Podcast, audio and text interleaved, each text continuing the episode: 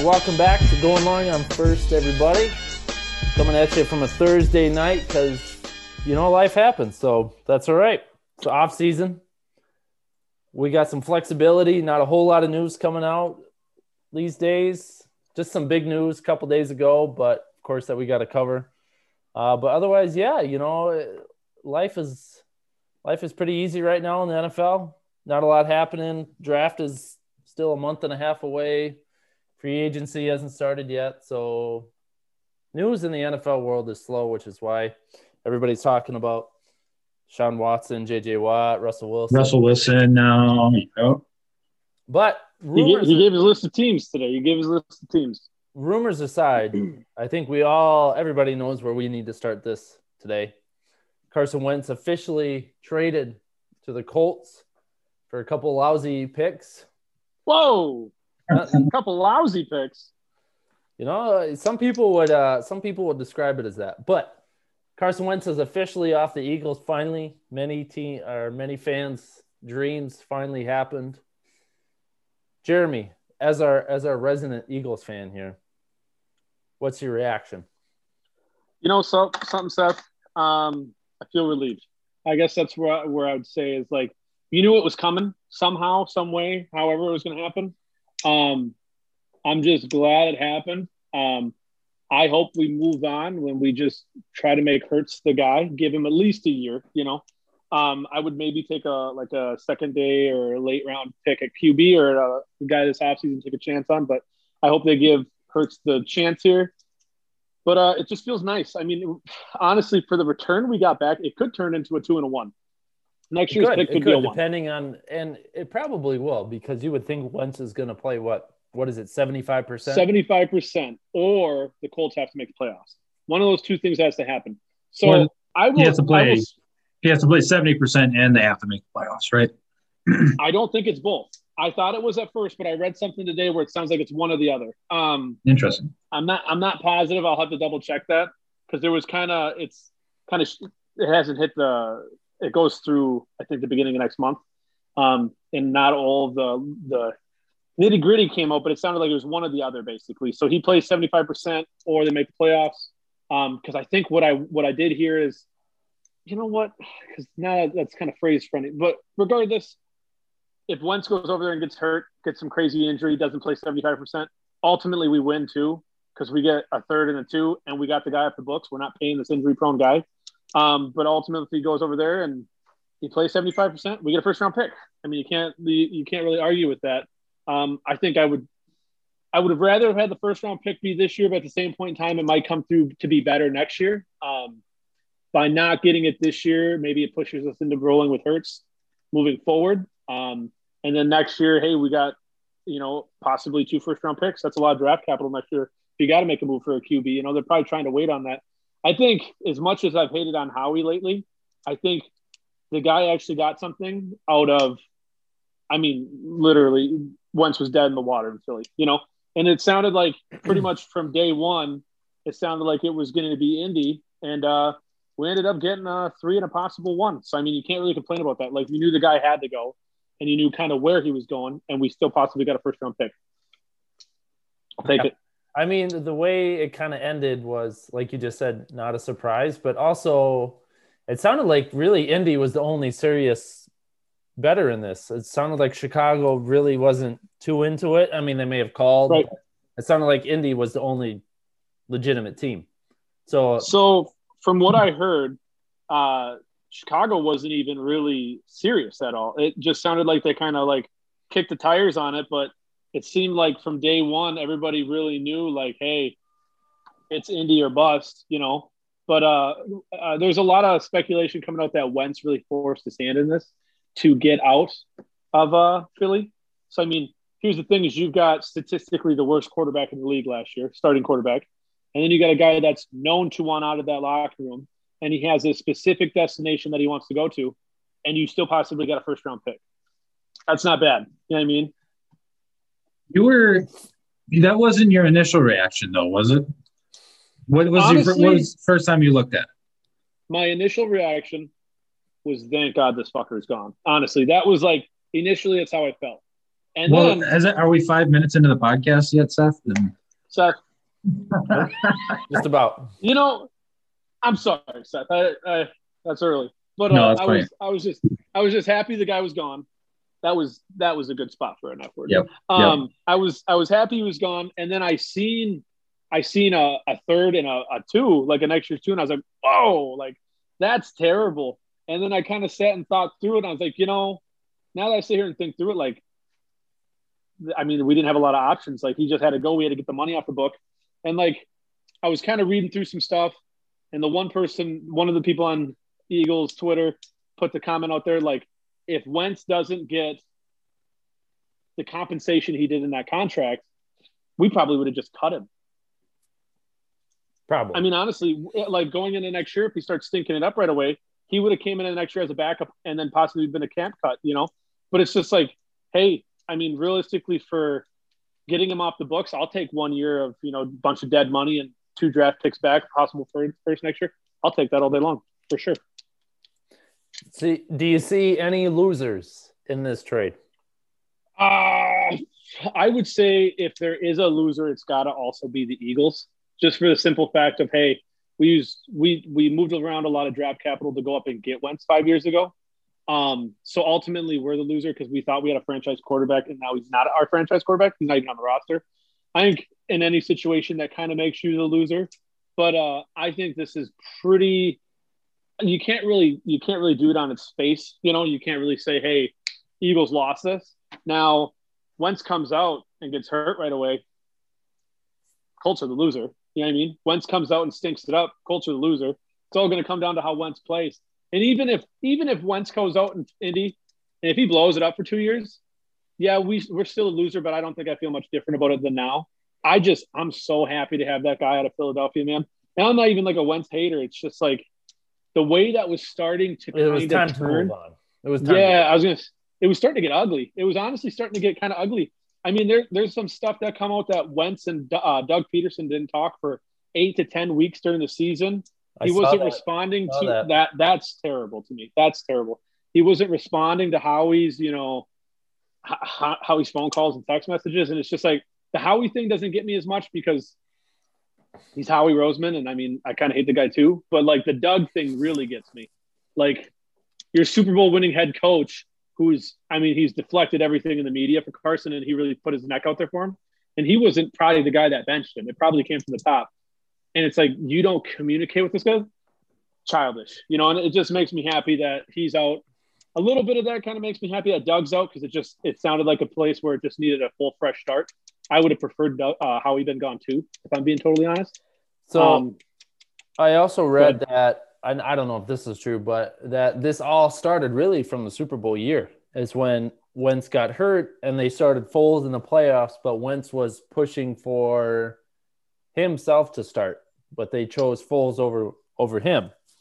there's been a lot of speculation that's been coming out that there was that with the playoffs. There was the thing about this the statue being put out in front of the organization, Duggan and Foles. There's been a lot of stuff that's been coming up about that with it's like it's almost like a jealousy thing. I think ultimately all that really shows is maturity is not on Wentz's side.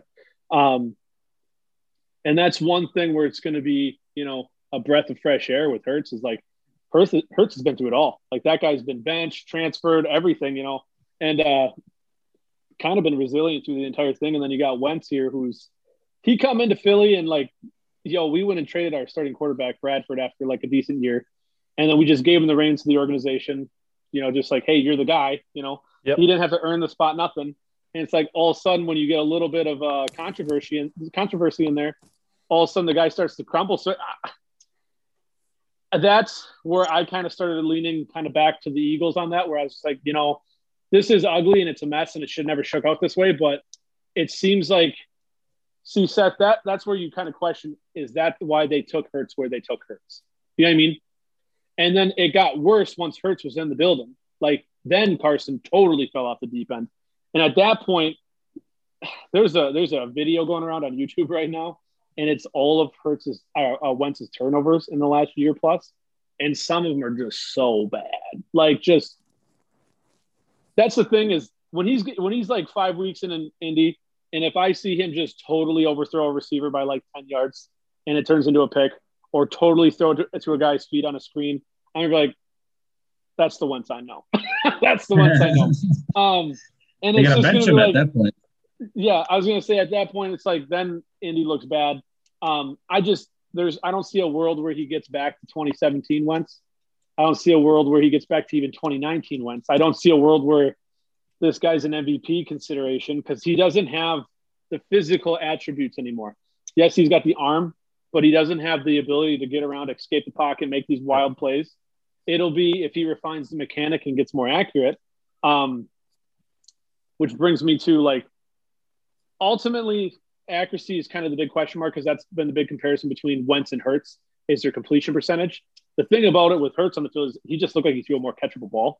Um, and no matter how it shakes out with uh, Wentz and Indy, if Hurts turns into the fran- franchise guy, I think then we won this.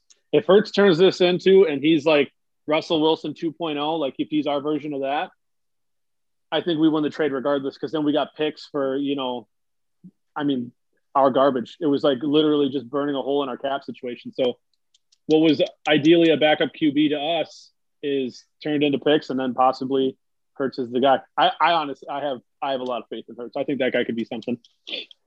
So I think I think there's really only one loser in all this. De- you know, depending on if Wentz, you know, turns out well in in Indy, and I think if any guy could do it, it's probably Reich, and Carson gets a new a new fresh a fresh place to go, things like that. So, but I think really the only loser, as you kind of mentioned it, Jeremy, was Eagles Eagles brass, their uh, front office, where they're taking a risk on potentially. I mean, and it'll probably turn into a first round pick. I mean, obviously, Colts are going in with Wentz as their starter, so really the only way that he doesn't hit that seventy five percent mark is if he gets hurt, which is obviously a big question mark because he's been injury prone the last couple of years. So who knows if that'll happen? But if he stays healthy, I think there's a pretty good shot that he can turn his career around in Indy. But And I, I, I mean, I can't say that I, I want the guy to do bad. Obviously, I want him to do good because then we get a better pick out of it. But um, like I said, I just don't see him getting back to MVP consideration Wentz that he was, and that's I think that's ultimately why, realistically, regardless, I'll always consider the Eagles the loser in this is because we had what looked like the next big thing at quarterback, and now he's gone. You know, Yes. Yeah. Now, okay, so that leads me to my next question. So it, it hurts as hurts as now your number one quarterback in, in Philly. But is he really their guy? Because the way some reports, at least what I've read, is Philly's gonna take, you know, they're gonna take calls on or they're gonna reach out to quarterbacks and they may even take a quarterback at number six. I, I've read those reports. Obviously, we'll see what happens, but there's rumors that Hurts might not be the definitive number one, even with Wentz gone. And he's definitely not. I mean, you can't come out of last year and go, this guy's the guy. You can't come out of that last season and think that, but you also can't come out of last season and think he's definitely not the guy. Um, I would say so. I don't know how much. I, I think a lot of that is probably the the Eagles playing to the to the media, and obviously it's like, hey, this team needs a quarterback now. Let's uh let's drop all these mock drafts where they go get a guy. I think the only time where we take a quarterback is, I mean, God forbid if we get all the way to one for some crazy reason. I could see where um, Howie just tries to really climb the draft board. Um, I don't see it happening. I mean, that that would be quite the haul to get to one, and we probably don't have the draft capital. Um, now, we probably do have a real shot at Zach Wilson, though, um, and that's one guy where I'd probably be. That's the one guy where I'd probably be like, okay, I'd take Zach Wilson. Like I'd take the talent because Wilson kind of falls into the line of. I mean, this is early for the like the draft stuff later, but Zach Wilson kind of falls in line with like Joe Burrow, where he had the hot season, or like Aaron Rodgers, where he had a hot season and then bang, he turns into a guy. And it's like that's actually where I've been running into a lot of stuff of is Zach Wilson the guy you want over uh uh I just spaced out his name. Shoot. Trevor Lawrence? Trevor Lawrence. I've been reading the- those those articles a lot. I've been reading that a lot. And it's You know what? Trevor you, you- you know what this is, Seth? This is the Philly hype train just birthing right here on the, this podcast, this very podcast, the Philly hype train for Zach Mother F and Wilson. At Hey, would you with the trade up? You gonna trade up to three? Try to snipe Zach Wilson out, out of two. somebody's hands. I'll go up to two for him. I'll go up to two for him for sure. I'd go up to two for him. So- Damn. there's a quarter, if there's a quarterback that I would take out of this draft, it'd probably be Zach Wilson. That'd probably be the guy I'd go to. Realistic, like realistic guy available.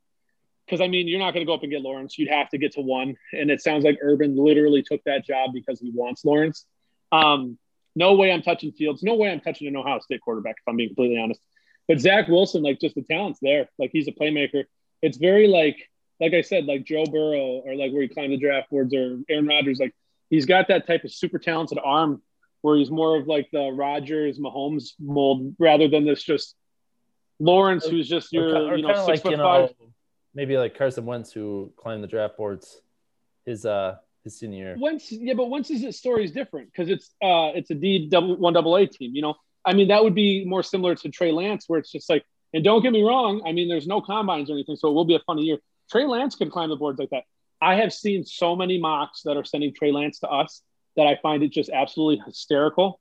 Because if we go get another North Dakota quarterback, that it will not sit well in Philly.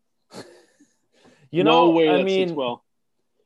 he uh I've read a lot of mocks too and listened to a lot of things where people are saying you could see four to five quarterbacks go in the first 10, 15 picks. You could. Uh, There's just a lot of teams that are needy, and there's not the shake that you were expecting with like the trades, because you would have expected Darnold to be gone by now. I mean, now if there's a so that's another thing is Deshaun Watson come out and said that he told he flat told the new coach that he's not going to play for Houston. Deshaun Watson came on. I read that today. Um, and then you got Russ putting out who he's willing to go play for. You got Carolina unloading all this cap. Now there's the rumors that Christian McCaffrey will get flopped with some picks for Deshaun. It, depending how this offseason plays out, I think that's totally possible Seth where you see a bunch of quarterbacks go right off the bat. Now, how many of those guys are actually deserving? You know what I mean? Like how many of them really should go? But that's the problem anymore is now it's such a you have to have a quarterback. Like you have to have a quarterback. And the teams that win are always the team with quarterbacks on young quarterbacks on like rookie contracts. That's the up and coming teams. That's the best way to build your roster right now. So if you're in a team like the Bengals, how you gonna build your roster? You got Joe Burrow on a rookie contract, build your roster, you know? Yeah, so actually that you know, you kind of jump into my my next point here is what does this mean for all the other quarterbacks? Now, we've kind of talked before, especially you, Jeremy. You said Carson Wentz is kind of the first domino that needs to fall and all this for these other quarterbacks to go. But it's interesting. I'm interested to see what your guys' opinion are on the chances of Wilson going, the chances of Watson going, the chances of Jimmy G moving, or Sam Darnold, or Derek Carr, who we've talked about endlessly the last few weeks. But with these quarterbacks slowly moving, you know, you had Stafford probably what close to a month ago now. Now we see Wentz go. You know, the, the trade market's heating up for guys like Wilson, who who just released teams that he would go to hypothetically if he was to be moved. But That was what a backhanded like comment he was making, and I know he was getting pressed on it. I don't know if he was on Dan Patrick or something, and then his agent I don't remember us where it put was. this one out. Um, but it's like he's not definitively saying like, yes, I want to be on the the Seahawks. He's kind of saying like, yeah, it'd be be nice if it worked out, or or uh, things got to change, but I'd like to come back. And and but then he, you don't like even this wasn't even a leak. His agent just flat out came out and said like, yeah, we're kind of trying to come back, but here's four teams we'd like to go to. If not, like, this was I didn't believe it like a week ago or two when this first started coming out, but now that his agent came out so forward with this, about as forward as you see in the NFL these days, no one no one really comes out. Watson was probably the, the only bold one to come out and say like, trade me. Um, but a superstar like Russell Wilson, his agent coming out and saying like, we got four teams we'd like to go to if something something happens, and you're you're sitting back like, okay, this is this is now like a 50-50 shot. You know what I mean? They, they Right. don't play off that way, but it's coming off that way. I so I'm interested to hear your guys' thoughts on if these guys actually move or not, because to me, I really don't see any of these guys moving, in my opinion. I mean, Okay. I think Watson's gone. I think Watson's gone because I, I said I really think he's just going to force his way out the door. He flat told the coach, like he flat told him, he's like, I will not play in Houston. GM, but the GM Caserio has flat out said multiple times. He said we have no interest in moving him. Sounds So- like he's holding out. Sounds like he's holding out, and they're just burning that hole. In I their- mean, in I their mean, they could. Like I've said before, this could turn into like a Le'Veon Bell situation where Watson sits for a year and then they finally say, "Okay, yep, you can go," kind of thing. I mean, I'm not You saying know- that'll happen, but and maybe And they gotta- get an offer they can't refuse. But I don't. To me, unless they're getting. Where, where are they? Oh, they they don't have a first round pick. That's right. Unless they're getting a they don't have a first, five pick. second, or third round pick. Unless they're getting They don't a have a top three. pick. Yeah, think they have a third. They have a, they do have a third. They have do a they third have a third? pick. Okay, they do. Okay, so they, they not that one of the not that that matters. They're not going to quarter, but starting quarterback of the future at the third round. No, I mean Houston. They they have to get a top five pick if they're going to trade him. I, think- mean, and and the tricky part with the Panthers is they're at six. So unless you get like unless you get their six, like their second round pick, you get CMC, you'll get somebody else. Like, and then you can move up from six to three or four. You know, have enough capital then to move up. I don't I see think- how you move Watson without getting another young quarterback in there. Exactly. I, I mean, eight, right? You don't want to. You don't want to piss off the Eagles fan here. He's he's at pick six. He's going to claim that. Oh wait, to- no, Panthers are at seven, right? eight, eight. I think Lions are at seven. Panthers. Oh, you're Panthers are. I was going to say the Panthers are almost at ten. They're somewhere. That's why nine, that- like that. I mean, the, the Panthers themselves are in a tough spot because you know you never know if there's going to be a quarter one of the top four quarterbacks available at eight. Just the way it's starting to shake out. But the Texans, I mean, Caserio, Nick Caserio himself kind of came into a dumpster fire that I'm not sure he knew at all was going to happen. But as the Texans GM in the spot, you can't come out and say like we're exploring options because you just brought down the market value. You might not get a top five spot if you're already like actively like selling him. He he so so I'm not really buying that necessarily. Like oh we're not moving him. He's he's just playing hardball. Teams are going to have to like really bid for Watson here, which it seems like. Or what were the teams that Watson came out and said it was it was Jets. Cowboys, New Orleans. I know, think no, the I'm thinking Dolphins Russ, were in there, weren't Russ, they? my bad. Dolphins, Dolphins, Jets. Jets, Panthers. That might have been it. I think it was. That's why the Panthers have been doing all this stuff to create cap space, to create some capital here to go get him. kind You can thing. kind of rule. I mean, the Bears are looking for a quarterback. You kind of rule them out. But those three teams for sure. Yeah, I would say like if the Jets, it, it'll come down to the, the Jets and the Dolphins. He probably wants to go to the Dolphins, but the Jets have the number two. If the Texans end up with Zach Wilson out of all this, I think they're sitting pretty. You know what it's I mean? not bad. Yeah, it's not a bad alternative. Now, obviously, that's no guarantee to where Watson is one of the best young quarterbacks in the league, and he's a guy that you could build around. I mean, as a Texans fan, as the Texans themselves, I mean, you got to hope that something happens because he's a guy you can build a team around. I mean, he's shown Right. he's shown that he can carry that offense. I mean, dude's 25 years old. Like he's barely not a rookie, but he's already established in the league. So, yeah, man. I mean, I'm as as the days go by, I'm thinking Watson's out. I, I agree with Jeremy, and then this Wilson news is kind of shocking. So, we'll see how so that you plays out. So, Jeremy, you think Wa- Watson's out? Oh, and you're probably thinking the same thing too. I'm still kind of iffy on it. Um, but Wilson, I mean, is Wilson going to be in Seattle next year? No, like you said, Owen. Two weeks ago, nobody was like, "Yeah, yeah, okay, this is just blowing smoke." But Sounded like a it's fake rumor. Yeah. Yeah. but now it's it seems real almost at least the at least the rumors or at least the potential the possibility that russell wilson who has carried this team for so many years has reestablished seattle as a, a dominant force in the nfc and really in the league Man, if you're the like, if you're one of those four teams, like obviously if the Saints ended up with them, holy crap, look out. I mean, if you're the Bears, like you're Nagy, Ryan Pace, you you you give anything you got to get Russell Wilson. oh yeah So so in that sense, I think Seahawks are going to get a lot of like great trade offers for him.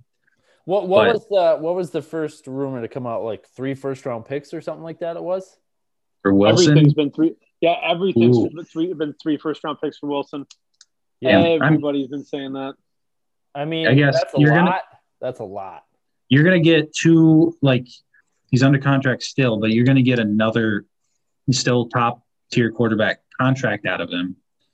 So it almost seems What, what was, three the, what was the though. Stafford trade? The uh, Lions got what? Aside from Goff, they got a two firsts, Two firsts. right?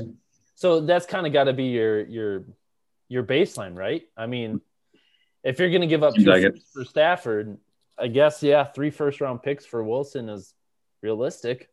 I mean, I would to me, I wouldn't do that. But that Mhm. you're trading, you're literally trading your next three to four years of draft picks for one guy.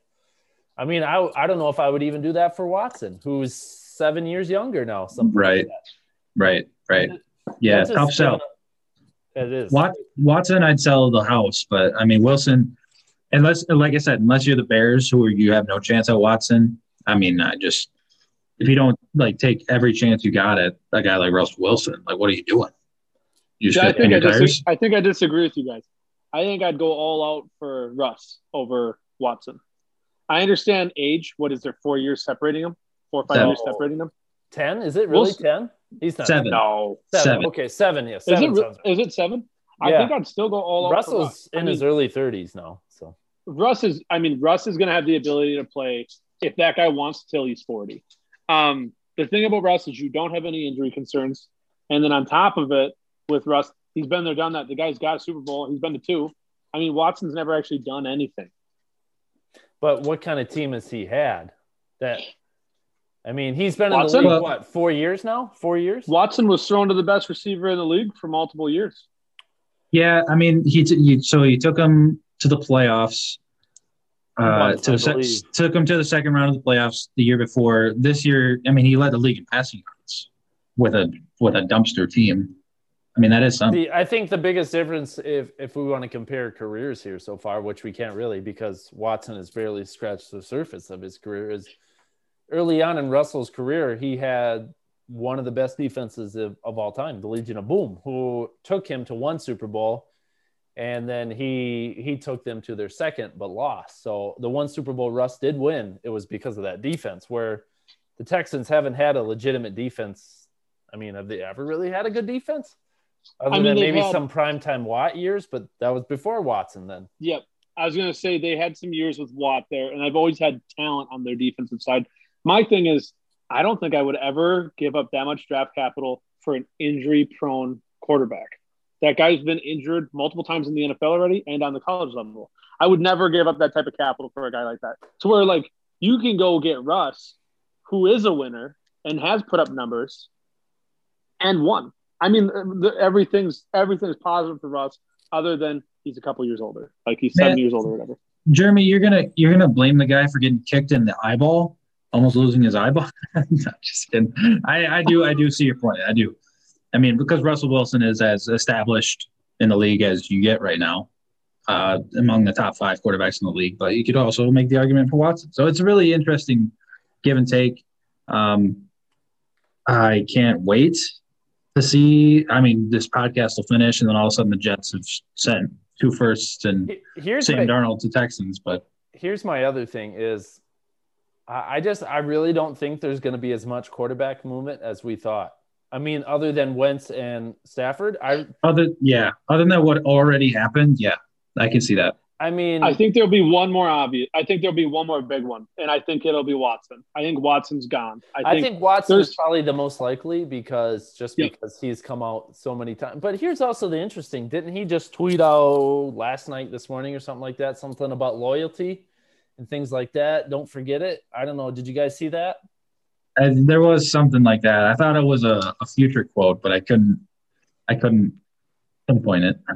I don't trust social media when it comes to athletes after I've seen the things that Kyrie Irving has put on Twitter Oh or just man, said in general. I avoid everything. I, I just like Jeremy was trying I to start just- fights in the ESPN Twitter yesterday. I kind of breezed over that. you've seen it. You've seen it, I, I got a good laugh. bro. I I uh that one had me stirred up a little bit because I was like, this is racism. I'm like, Oh, boy. this is literally I have no idea what you guys are talking about. I don't know if I want. Seth, it is not. it is not something that needs to be spoke about on this podcast, but I recommend you go look at it. I'll make it even more obvious. It's a picture of Kobe Bryant as the logo for the NBA. Oh, I saw And that. uh, yeah, yeah, yeah. I saw that. did you? I have no problem with that. Like, don't get me wrong. If I if I was to make somebody of the logo, Kobe Bryant would be on my short list. But uh, Don't forget Steph Curry. yeah, I wouldn't put him there. But um, it's uh, it's it's the quote he put with it, and I was like, dude brought race and eth- ethnicity to it, and I was like, yo, you know, imagine if an if a hockey player was to go, hockey was built on white kings. there would be so much backlash and uproar about that. The world would probably literally melt every hockey rink in the world and just close it up. Like, well, you, we can't play this anymore.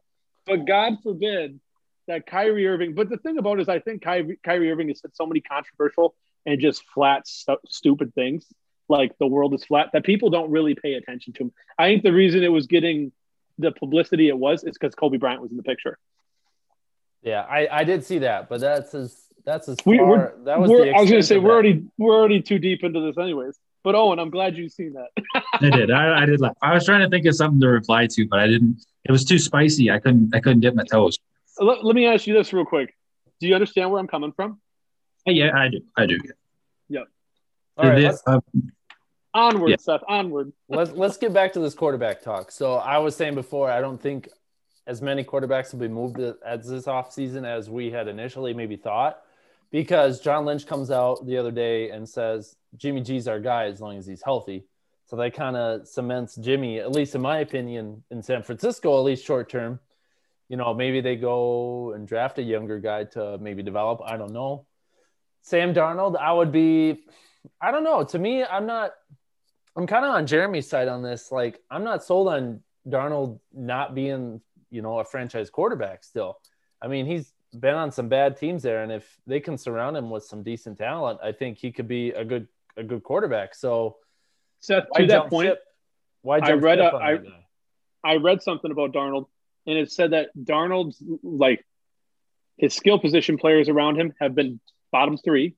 His pass protection has been bottom three. He's had a different coach. He's got he's got a bottom three coach, and they were just listing through all these things, and in every category, coach, team, defense, like everything surrounding him, it's been bottom five or bottom three.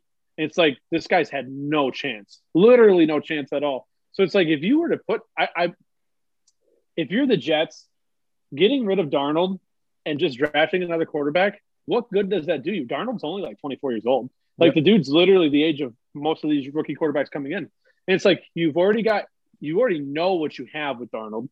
And it's like he's already seen the league. Go surround him. That's that's what I would do. I would I would either take that pick and then move it back and try to get more picks, but I would surround Darnold. I, I don't think there's a guy in this draft that I just flat go, I want him over Darnold, other than maybe Lawrence. That's it. Yeah, see that, that that's where the argument is, and obviously they're not going to have Lawrence unless Urban Meyer forgets how to think. I mean, that would be the only thing. So that happens with him. That's an Urban Meyer that that that he does that. you know, maybe I'd- he'll draft Tim Tebow. I wouldn't be opposed to that either. So we'll see if that wow. happens. Um, wow. you know, T- Tebow did retire from baseball, so it could happen. Not to go back to football, I don't think. I don't think that's what it was. Hey, Tebow playing QB for Urban Meyer in Florida, of all places. Could you imagine? Run it back. That- Run it that's, back, that's that's where it's where it's meant to be in Jacksonville, mind you. So, um, okay, so all right, so quarterbacks, quarterbacks. We'll continue to talk about quarterbacks, of course, but The only other news I seen was uh, John Lynch gave Jimmy G a a uh, a vote of confidence. yes, He said, "I I see Jimmy G being our quarterback next year." Unle- yeah. If if he's I healthy, don't. yes. I yeah, so I just don't see as as many quarterbacks moving. I think I think Chicago sticks with Trubisky unless they fall in love with a guy like Mac Jones, which I think he'd be the only one there, unless they move up a bunch of picks. But I see Trubisky back in Chicago, much to their dismay. But you know, I just Teddy Bridgewater obviously probably won't be in Carolina. You know, they're at a they're at a place where they can pick a new quarterback. unless he's just their bridge guy. But then that's just temporary. So I Yep. think there'll be a little bit more movement, but not as much as we initially thought. Where half the league would have a new quarterback next It, year. it definitely seems like that. The trouble, I mean, the trouble at this point is everybody, all the moves that would happen are through trades, and everybody's trying to downplay their interest just to make the price a little more manageable. So that's where like we read it, we read some things into these comments, but it's like it could just be. I mean, teams do this all the time. They're just like, yeah, I mean, we totally like, we totally think you know Darnold was an acceptable quarterback, or what did they? They're talking about Ben Roethlisberger this this week, and they're like, yeah, I mean, we like Ben. Uh, we'll try to have him back. But it's like, you know, they're not going to have him back for forty million dollars. So it's it's all I- smoke. Nope. I, I think he'll be back too. I think they're going to really rework that contract, kind of like Cut it in half. Yeah. you got at least, if not more, in my opinion. But we'll see what happens there. But speaking of the Steelers, Owen, nice segue. JJ Watt, the news continues surrounding where JJ Watt's going to go. Um, as he said on Twitter himself, that he's going to need a little time because he can't even decide what restaurant he's going to order from. So he's going to need Same a Seth little JJ. playing- Same dude. Seth is really paying close attention to this. I can see. I mean, He's even quoting the man. Geesh. So, so the the news out, I think it was today, or maybe it was yesterday. Now, um, Yesterday. What was? Mark, Clay- what's his name? John Clayton. J- John Clayton. yeah, John Clayton comes out and says JJ Watt's top three teams at the moment are the Bills, the Packers, and the Titans. I'm going to say that again, Jeremy. The Bills, the Packers, and the Titans. With the Raiders, You read that today? You read that today? I think it was yesterday. Clayton put it out. Today, today I read it was the Bills, the Browns, and the Steelers. I just read that today. I think honestly, I I don't think there's I don't think he's got a short list like that. I think Watt is looking at this wide open. He's probably got it down to like somewhere between five and ten teams, but I don't think it's down to three. I don't think that I think Watt's going to take up a lot of time deciding this, and I bet you, Seth, I don't think he's below five teams total that he's interested in right now. Well, at least what, what came out that I read is that the Raiders were a dark horse team as well. No, you're right. He probably hasn't selected three teams only, but I mean, to me, these three teams are logical places, in my opinion. I mean, the Bills, Packers, Titans, they're logical places. They're they're established, they're playoff teams. They're all three teams that could really use a guy like JJ Watt. And I mean, definitely the Bills have the money to throw at him the Titans, I'm not sure what their cap space looks like, and obviously the Packers have work to do, but they'll make it work if if possible. But the other thing that kind of makes me a little nervous about this is it also comes out today that apparently he's been offered a contract of 15 to 16 million per year. In my opinion, that's that's crazy for a guy his age. I mean, unless it's like a one year or two year 15 or 30 million dollar deal and half of it's guaranteed kind of thing. But to me, to pay a guy like that 15 to 16 million dollars, and as a Packers fan, and knowing where the Packers Sounds money like the- is, Sounds like the Packers are already out. Dang. I mean, if it's at that price level, then yeah, they're out. There, there's no It chance. sounds. It's but Seth. That's the thing is, it sounds like it's a team that gives them a chance to win now, and then money's the second most important thing. That's what. I, that's everything I've been reading. yeah, and I think it, that- it makes sense. I think that kind of pushes it into like. I think that's where it makes it like three possible places, and that's where I think my list of the three is probably more accurate because they have they have those three those two things. They really Jeremy do. is, you know, Jeremy is the master at leaving out half of the information he reads just to piss off the Packers fans because he knows that he read that it's the team and the quarterback and then the money. But again, I left the out a third. Packers, I left out a third. I left out Okay. a third. third. I'll It's give a you big that. third. It's a the Packers, third. but the Packers, yeah, like you said, like the Packers aren't going to be able to spend fifteen bu- million dollars. So, if, if I mean, if it comes on ten, if he wants to take that, come to the Green Bay, obviously that's the option.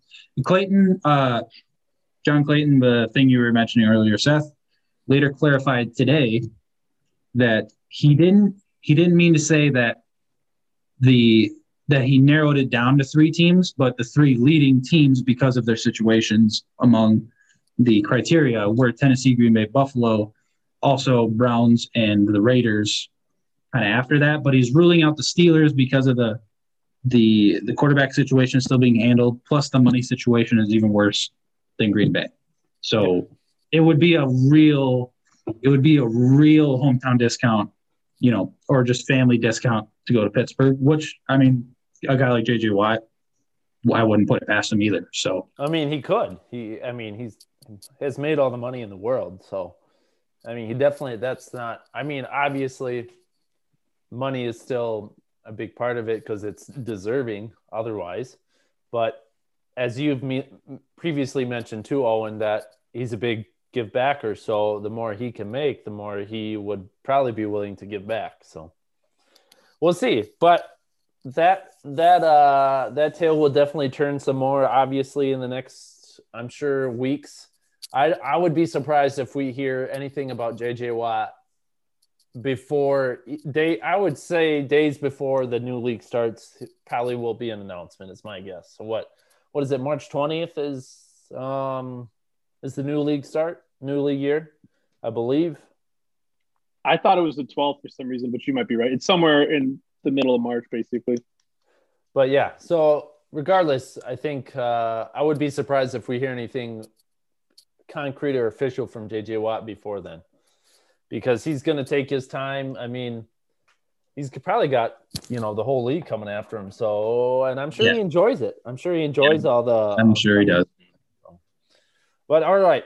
So um let's move on. It's as i previously stated it is mock season. So Mock. We're not going to do a full mock draft this week. We'll save that for next week. We'll do our we'll do our March edition mock 2.0. So, but this week I thought it would be kind of fun.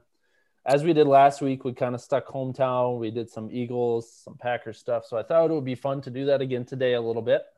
Um, do a little Eagles mock draft, top three rounds, see what we can do there. Do a Packers mock draft, top three rounds, because at least in my in my eyes, after the first three rounds, nobody It doesn't even matter. Doesn't even matter. And and who really knows any of these players anyway? Because I don't. You know, back in the the year Unless you're what Matt Miller, 2000, there was a, a player drafted in the what was it sixth round, and he panned out to be the greatest player of all time in the NFL. Set those rounds matter too. Hey, his career you isn't just- over, you can't you can't go one That's the crazy thing. That's the crazy thing. And his career isn't even over. It isn't over. Thank you, Owen. I A lot can that. a lot can happen. You know, a lot of bad things can happen in a year. But uh not sorry, I'm not wishing anything bad. I mean, interceptions is, is what I meant. See, I wish I wished bad upon uh, Aaron Rodgers a couple weeks ago, You did. You did. You did. and now Owen's And now he's- and now he's guy. a- I meant interceptions, damn it. Okay. Leave me alone. I I'm meant. sorry. Oh, oh. whatever. I'm sure. I, th- I think you All right. said something about a car in the middle of the I road. said I hope he doesn't get hit by. I said he could get hit by a car, but I hoped he didn't. That's that's some bad juju right there. That's on me. That's on me. It's all right. He's a happily engaged man now. That's all that matters. yeah, big She time. said she knew him.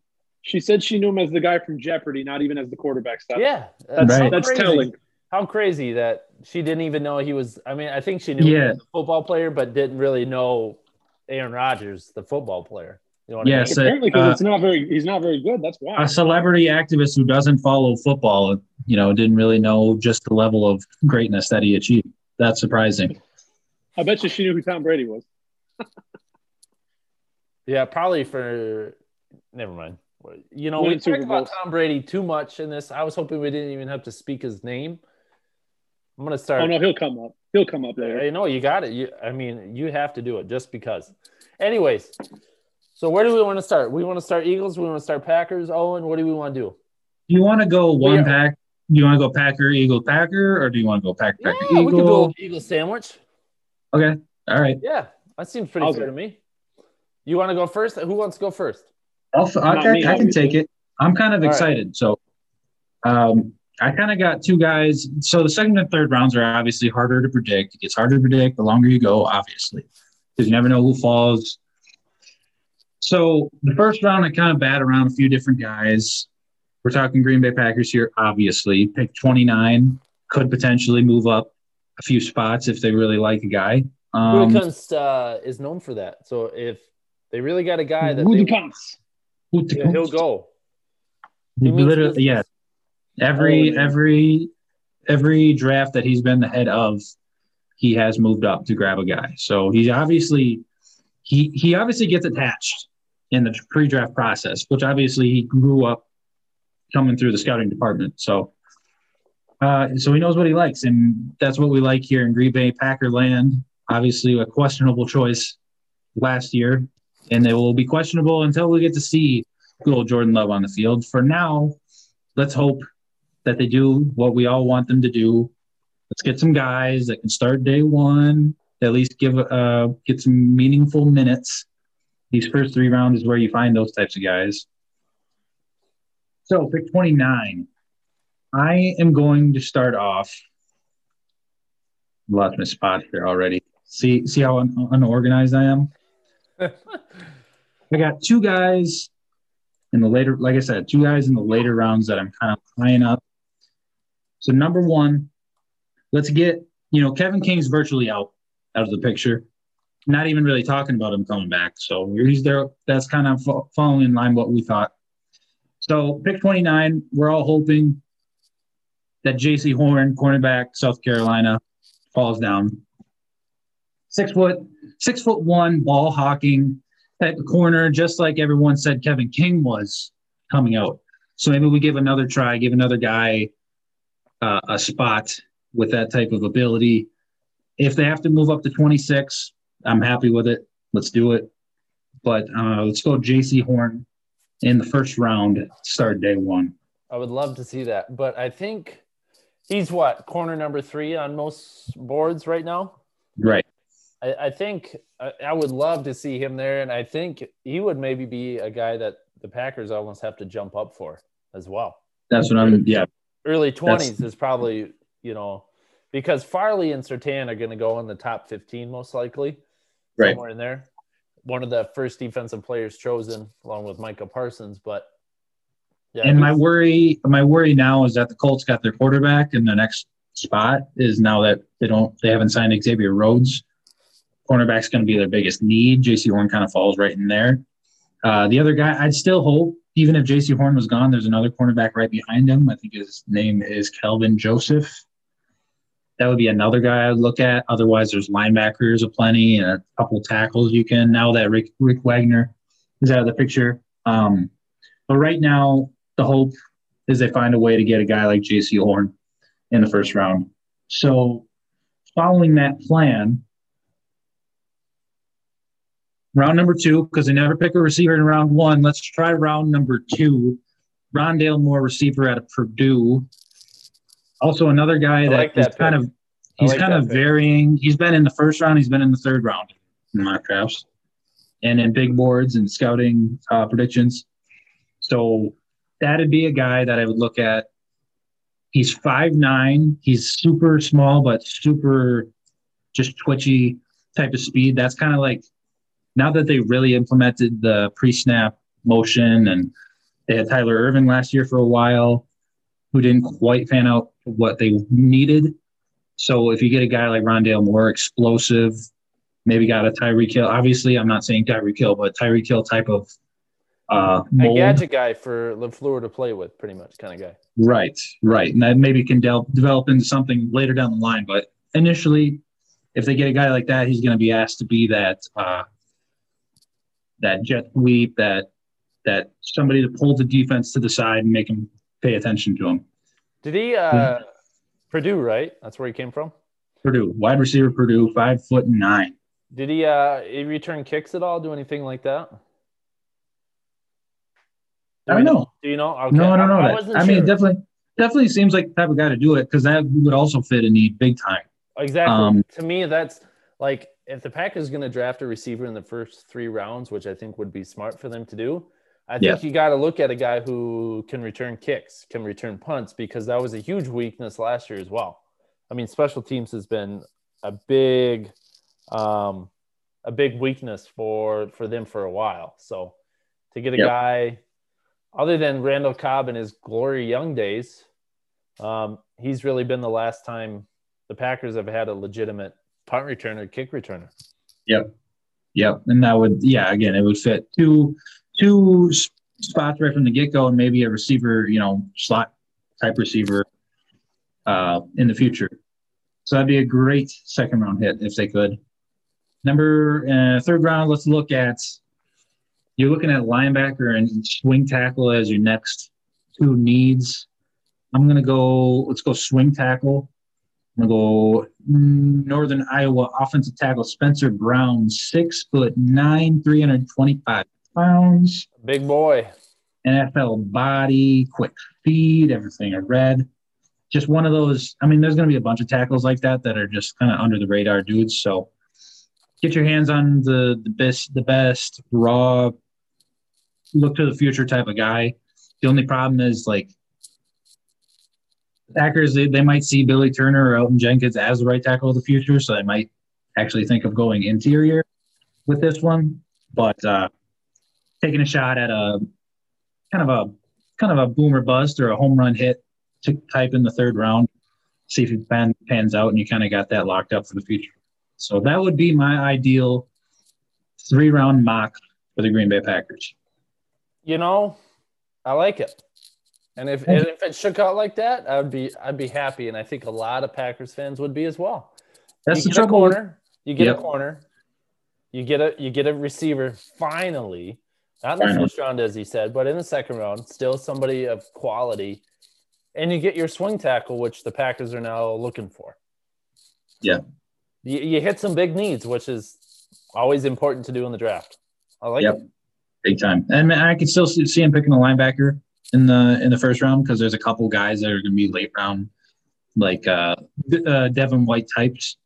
Those like bigger dudes, but are still fast and three down type backers. So I wouldn't mind seeing that as well. But I just think cornerback is the biggest need. After that is the receiver. You want to lock a athletic guy up like that. And uh, obviously, these are like you know who knows if they're there. That's the trouble with doing these. Who knows if they're there? That's my ideal pick. So. You know, I'll give you a spoiler, Owen. I do not have a corner in my top three.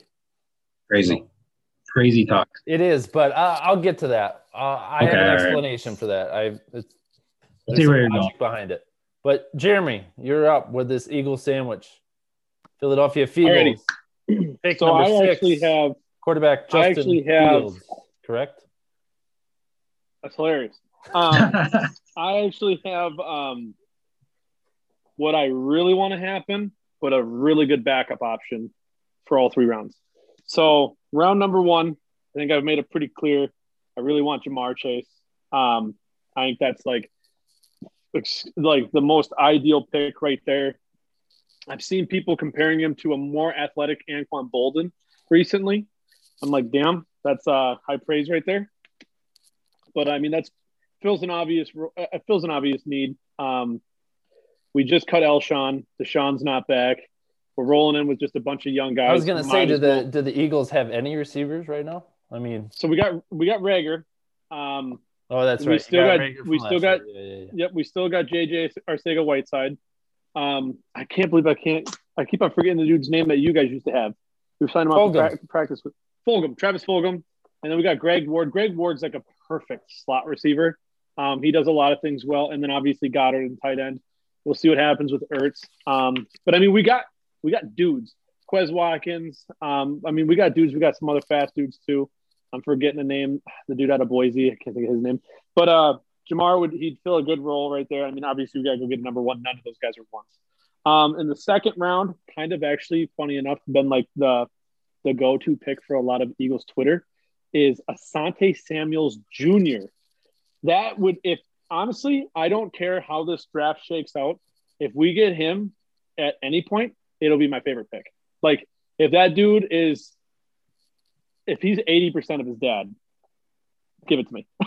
give it to me. Yeah. I, that was Asante Samuels was one of my favorite players before he was on the Eagles.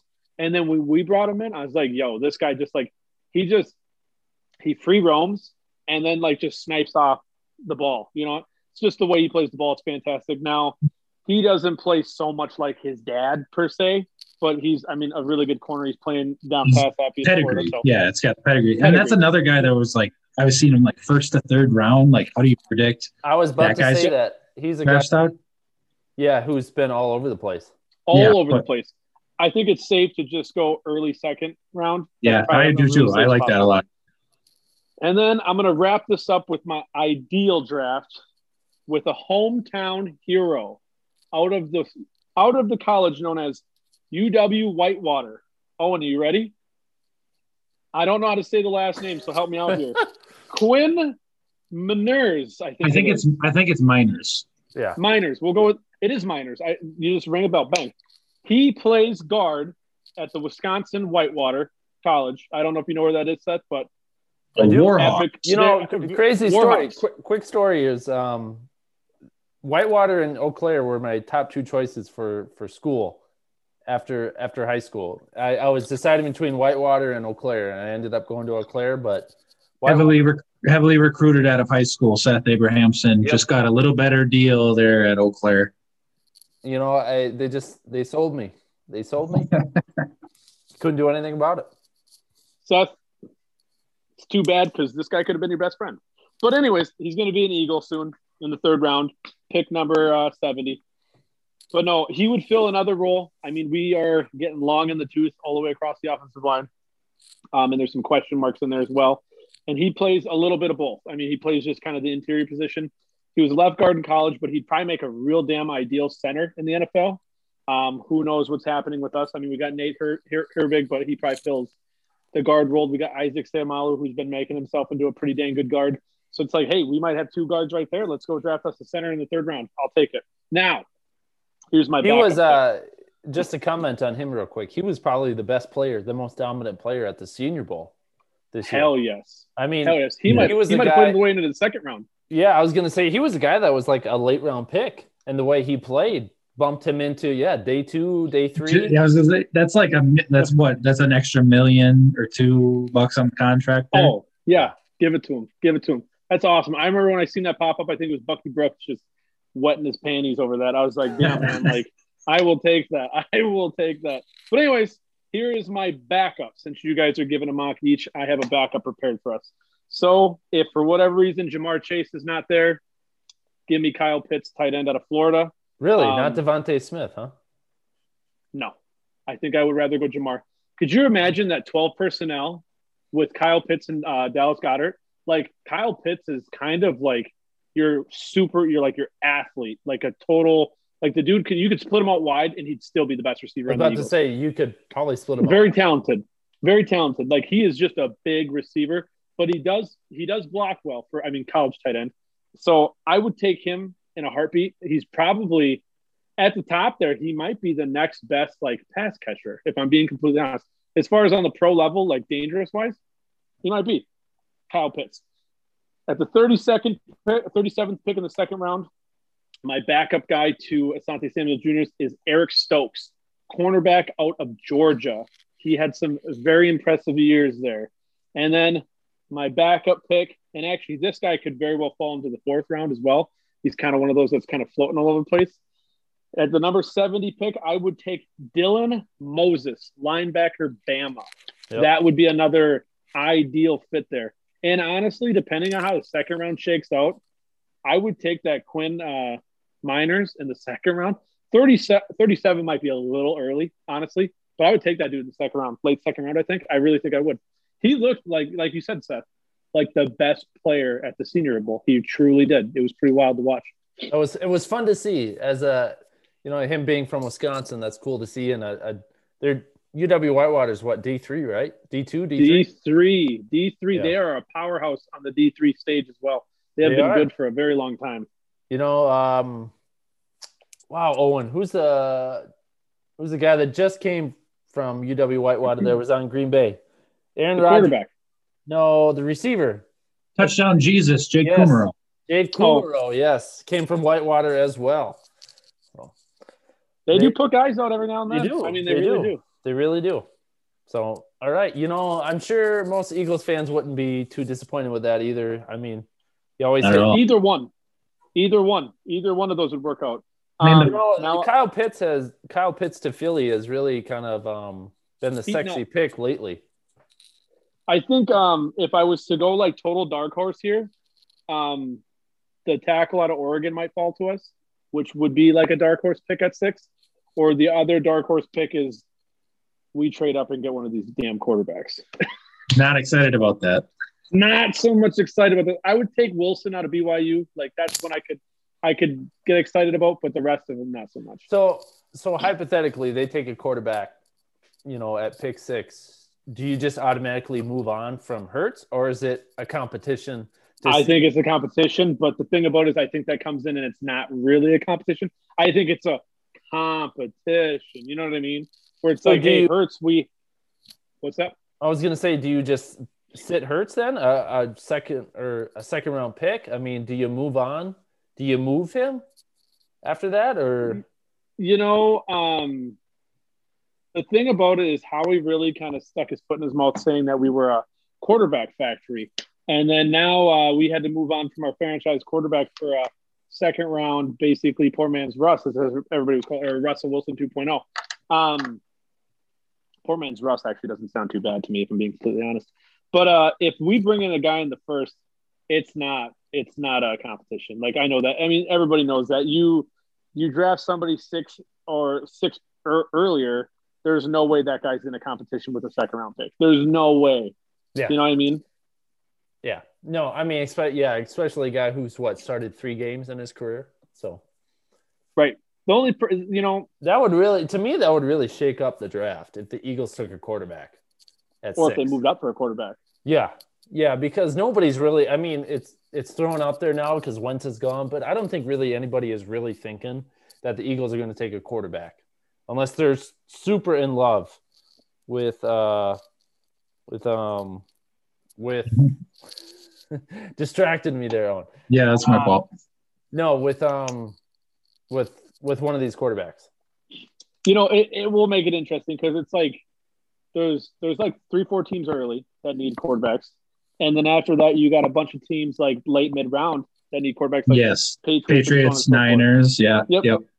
So it's like Wilson, Wilson, and Lawrence obviously aren't falling. Uh, I think those will be the two first two guys. They might be the first two picks of the draft. You know, Might and be. then after that, it's like you got Fields right away. You got Trey Lance right away. I got. I think one of those two falls to the Panthers, in my opinion, if the Panthers don't pull this trade off. Um, and then you're going to get some movers and movers and shakers where certain guys are going to rise, certain guys are going to fall. Um, it'll be interesting to watch. And then obviously Mac Jones is another one, kind of a dark horse out there. Um, he, I've been reading about how Mac Jones is kind of Burrow esque, rising up draft boards. No way he's going to get to one or two, but he might. I mean, would you rather have? I mean, the guy at Ohio State or the guy at Alabama? I mean, I hate to say it, man. I hate to say it, but I think I'd probably go Mac Jones over Fields.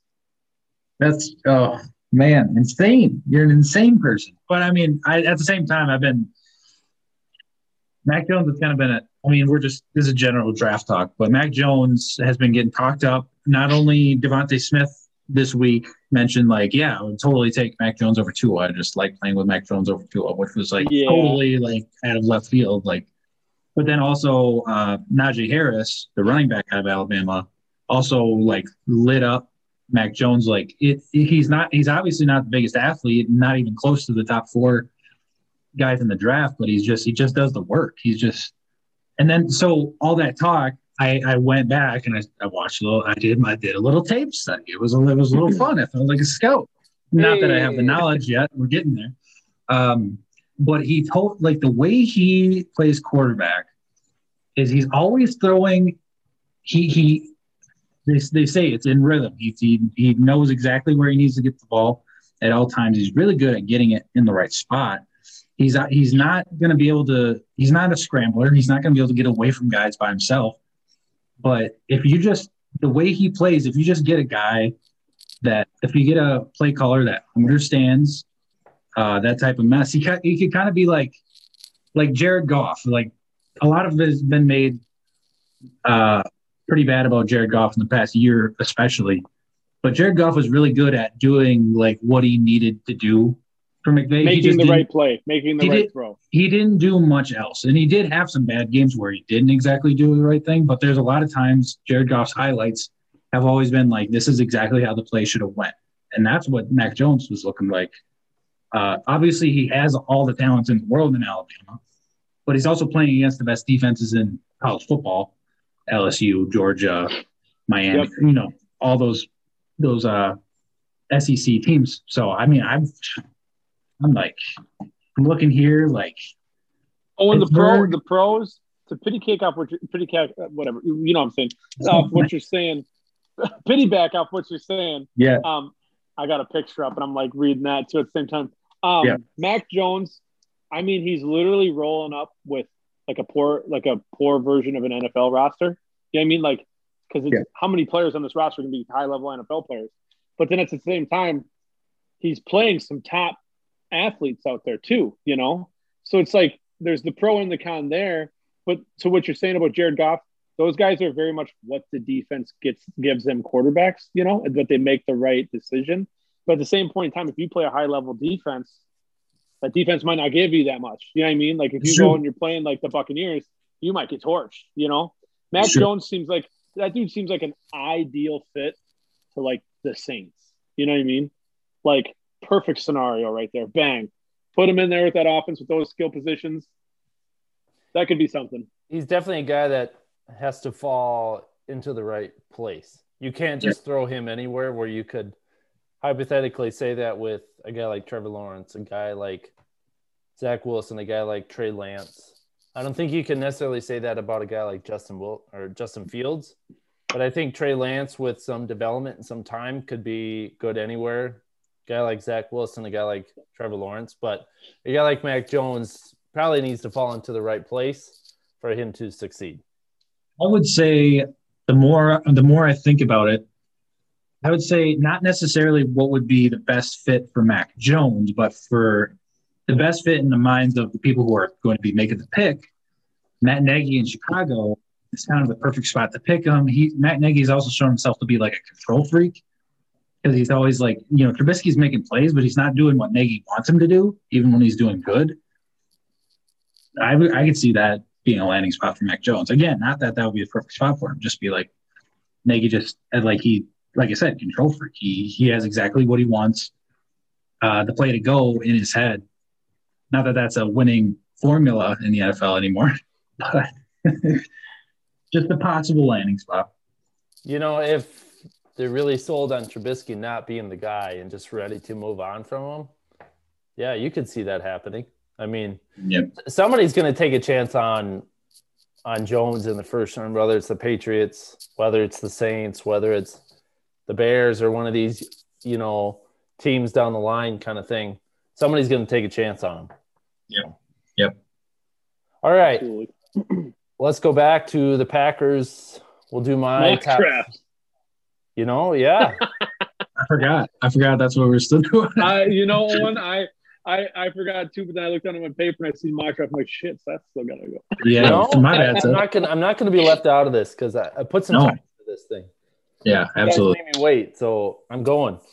All right, so round one, I'm gonna stick with the Owen. Well, I'm not really, but they're gonna take a receiver, and this is the guy I would love to see in Green Bay. Um, at this point, obviously, it's not going to be one of those top four guys. Is it Tooney or Tony? It's Tony, Kadarius Toney out of Florida. Would love to see him. He's like a better version of Rondale Moore, in my opinion. Same same stature, smaller guy, but just lightning fast. One of those gadget guys. I'm pretty sure he's a returner at Florida as well, so he could do that too. But just to me, he would just be a huge difference maker in that offense, and I would love to see that. Now, like Owen said, Packers don't like to take a receiver in the first round, so does that happen? Probably not. But that's my that's my dream first round pick is Toney, in my opinion. I'm with I, you. I, I debated linebacker, really, really did, but they also don't really take linebackers in the first round either. So, I mean, probably the logical pick is probably an offensive lineman, in my opinion, or a corner. I could definitely see corner too. Corner is probably a safe pick. Like a guy like Horn is probably a pretty safe pick. Uh, okay, round two. Now I went kind of a probably not like a huge need in my opinion, but I think the Packers are a team that doesn't have a lot of glaring needs. So take a position where you could use an like a quarterback. yeah, like a quarterback, you know. Let's just take another one. Let's just take one in the second round this year. We'll take one in the third next year. Somebody will pan out. No, so I'm taking a I'm taking an edge rusher, taking a pass rusher here. There, and this is also banking on that Preston's probably going to go because I I do think he will. And the reason why I'm picking an edge rusher too is, and not taking a corner or an offensive lineman at this point is I'm banking on the Packers also bringing in some veterans as well. Veterans like Xavier Rhodes at that cornerback position. Veterans like maybe bringing Ricky Wagner back on a cheap deal would be, I think, ideal. I would love to see that. Or a guy like Jared Veldheer. Who knows? He could be a guy that could come back too. How Um, far he's fallen, Jared Veldheer. he's he's been all over the place lately. He was Um, really good on the Cardinals, though. Like he was really good. Yeah, he was. He was. Mhm. Uh, anyway, so pick two. Ham. No, I don't know if I'm saying this right, but that's how I'm going to say it. Hamilcar Rashed Jr., pass rusher out of Oregon. Seth, that's three different names. Hey, that's that's what Pick they a guy, him, right? okay? Pick one of the three. All right, I'll pick. Uh, I'll pick Junior. Um, no, so it's a guy. So if Preston's gone, which I think he will be ultimately, because they're going to need that cap space for other players. Um, they're going to need a third guy really because it's going to be Gary and Za'Darius. So bringing another guy who I think could be kind of a development, definitely not a, a finished product, but a guy who flashed a lot at Oregon State. I think in just another pure pass rusher would be great alongside those two. Give them relief. I think that's another area of need, not a huge area of need people are talking about, but will be once Preston goes. So that's pick number two for me. Round three is I'm going safety. Now my my mindset here is that they don't go true linebacker because and it also depends on how Joe Barry plays this defense because Mike Pettine liked to use a lot of three safeties, like to use a lot of hybrid guys. So it's kind of where I went here. It's once again another name I'll probably butcher. Hamsah Nasirildeen, guy out of Florida State. I don't know these names this year. Some some crazy ones. So Trying to uh, sneak two and three players in per pick. hey, you know, Yeah. we could use it. So, anyways, no, he's a safety out of Florida State, but as I've read on this guy and as he's described, is he's kind of like a, a hybrid kind of guy, a guy that they could put in the box, a guy that they could put in as like a, a nickel or dime safety, a guy that can play the traditional safety role. And I think that would really benefit this defense because most teams are kind of going away from that traditional linebacker spot and putting in guys like like to me the guy that stands out is Isaiah Simmons, the guy out of um forgot where he was, but he's in Arizona out of I think Clemson, right? Came out Yeah. of anyways, so Yep. he was you know, he was tabbed as the guy who could play linebacker, who could play safety, who could blitz, who could do this. So it's kind of like this guy's kind of along that same mold. A guy who could um, do a little bit of everything, I think would be great. No, I'm adding on a second player to this one, Jeremy, just because this was another guy I would like to see as well. All right. So give me just give me a couple picks. So another guy who I would love to see on the Packers too. Not another huge this name. Tyler Tyler Shelvin. Uh, Oh, nose tackle out of LSU, probably the largest man on the planet right now. He's like 6'4, 6'5, 300 and almost 370 pounds, I believe, from what I remember, 360 something. Uh, just a massive man, a guy that they could plunk right into the middle. You put Kenny Clark on one of the outsides. Could you imagine getting JJ Watt, getting a guy like this for the middle of the defense, and then having Kenny Clark on the other side? Talk about a dominant D line. Would just Talk about a to see it. pipe dream right there. Hey, kind keep of, going. yeah. we could dream. We can dream. all Yeah, right? we can dream. You can. And and JJ Watt to the Packers is not a pipe dream. It's top three, top three team. Jeremy talked about that. already. According to uh, this article that Seth's just written up and posted on Twitter earlier. Somebody has to. All right. Uh, I'll I'll turn into ultra weed hater. So, anyways,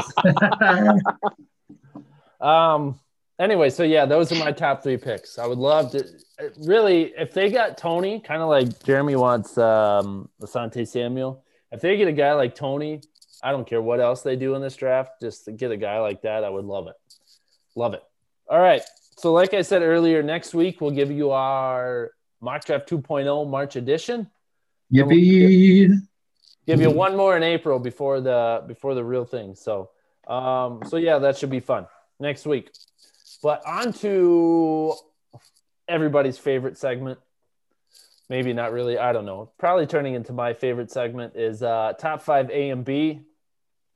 This week we're doing offensive line, interior guard, centers. We combined, and then we got tackles. So I kind of had to go back into this again today because I made my list this weekend, and so I had to go back today just to kind of refresh my memory on on the players I had, and I think this will be interesting because my list of tackles all time is quite long.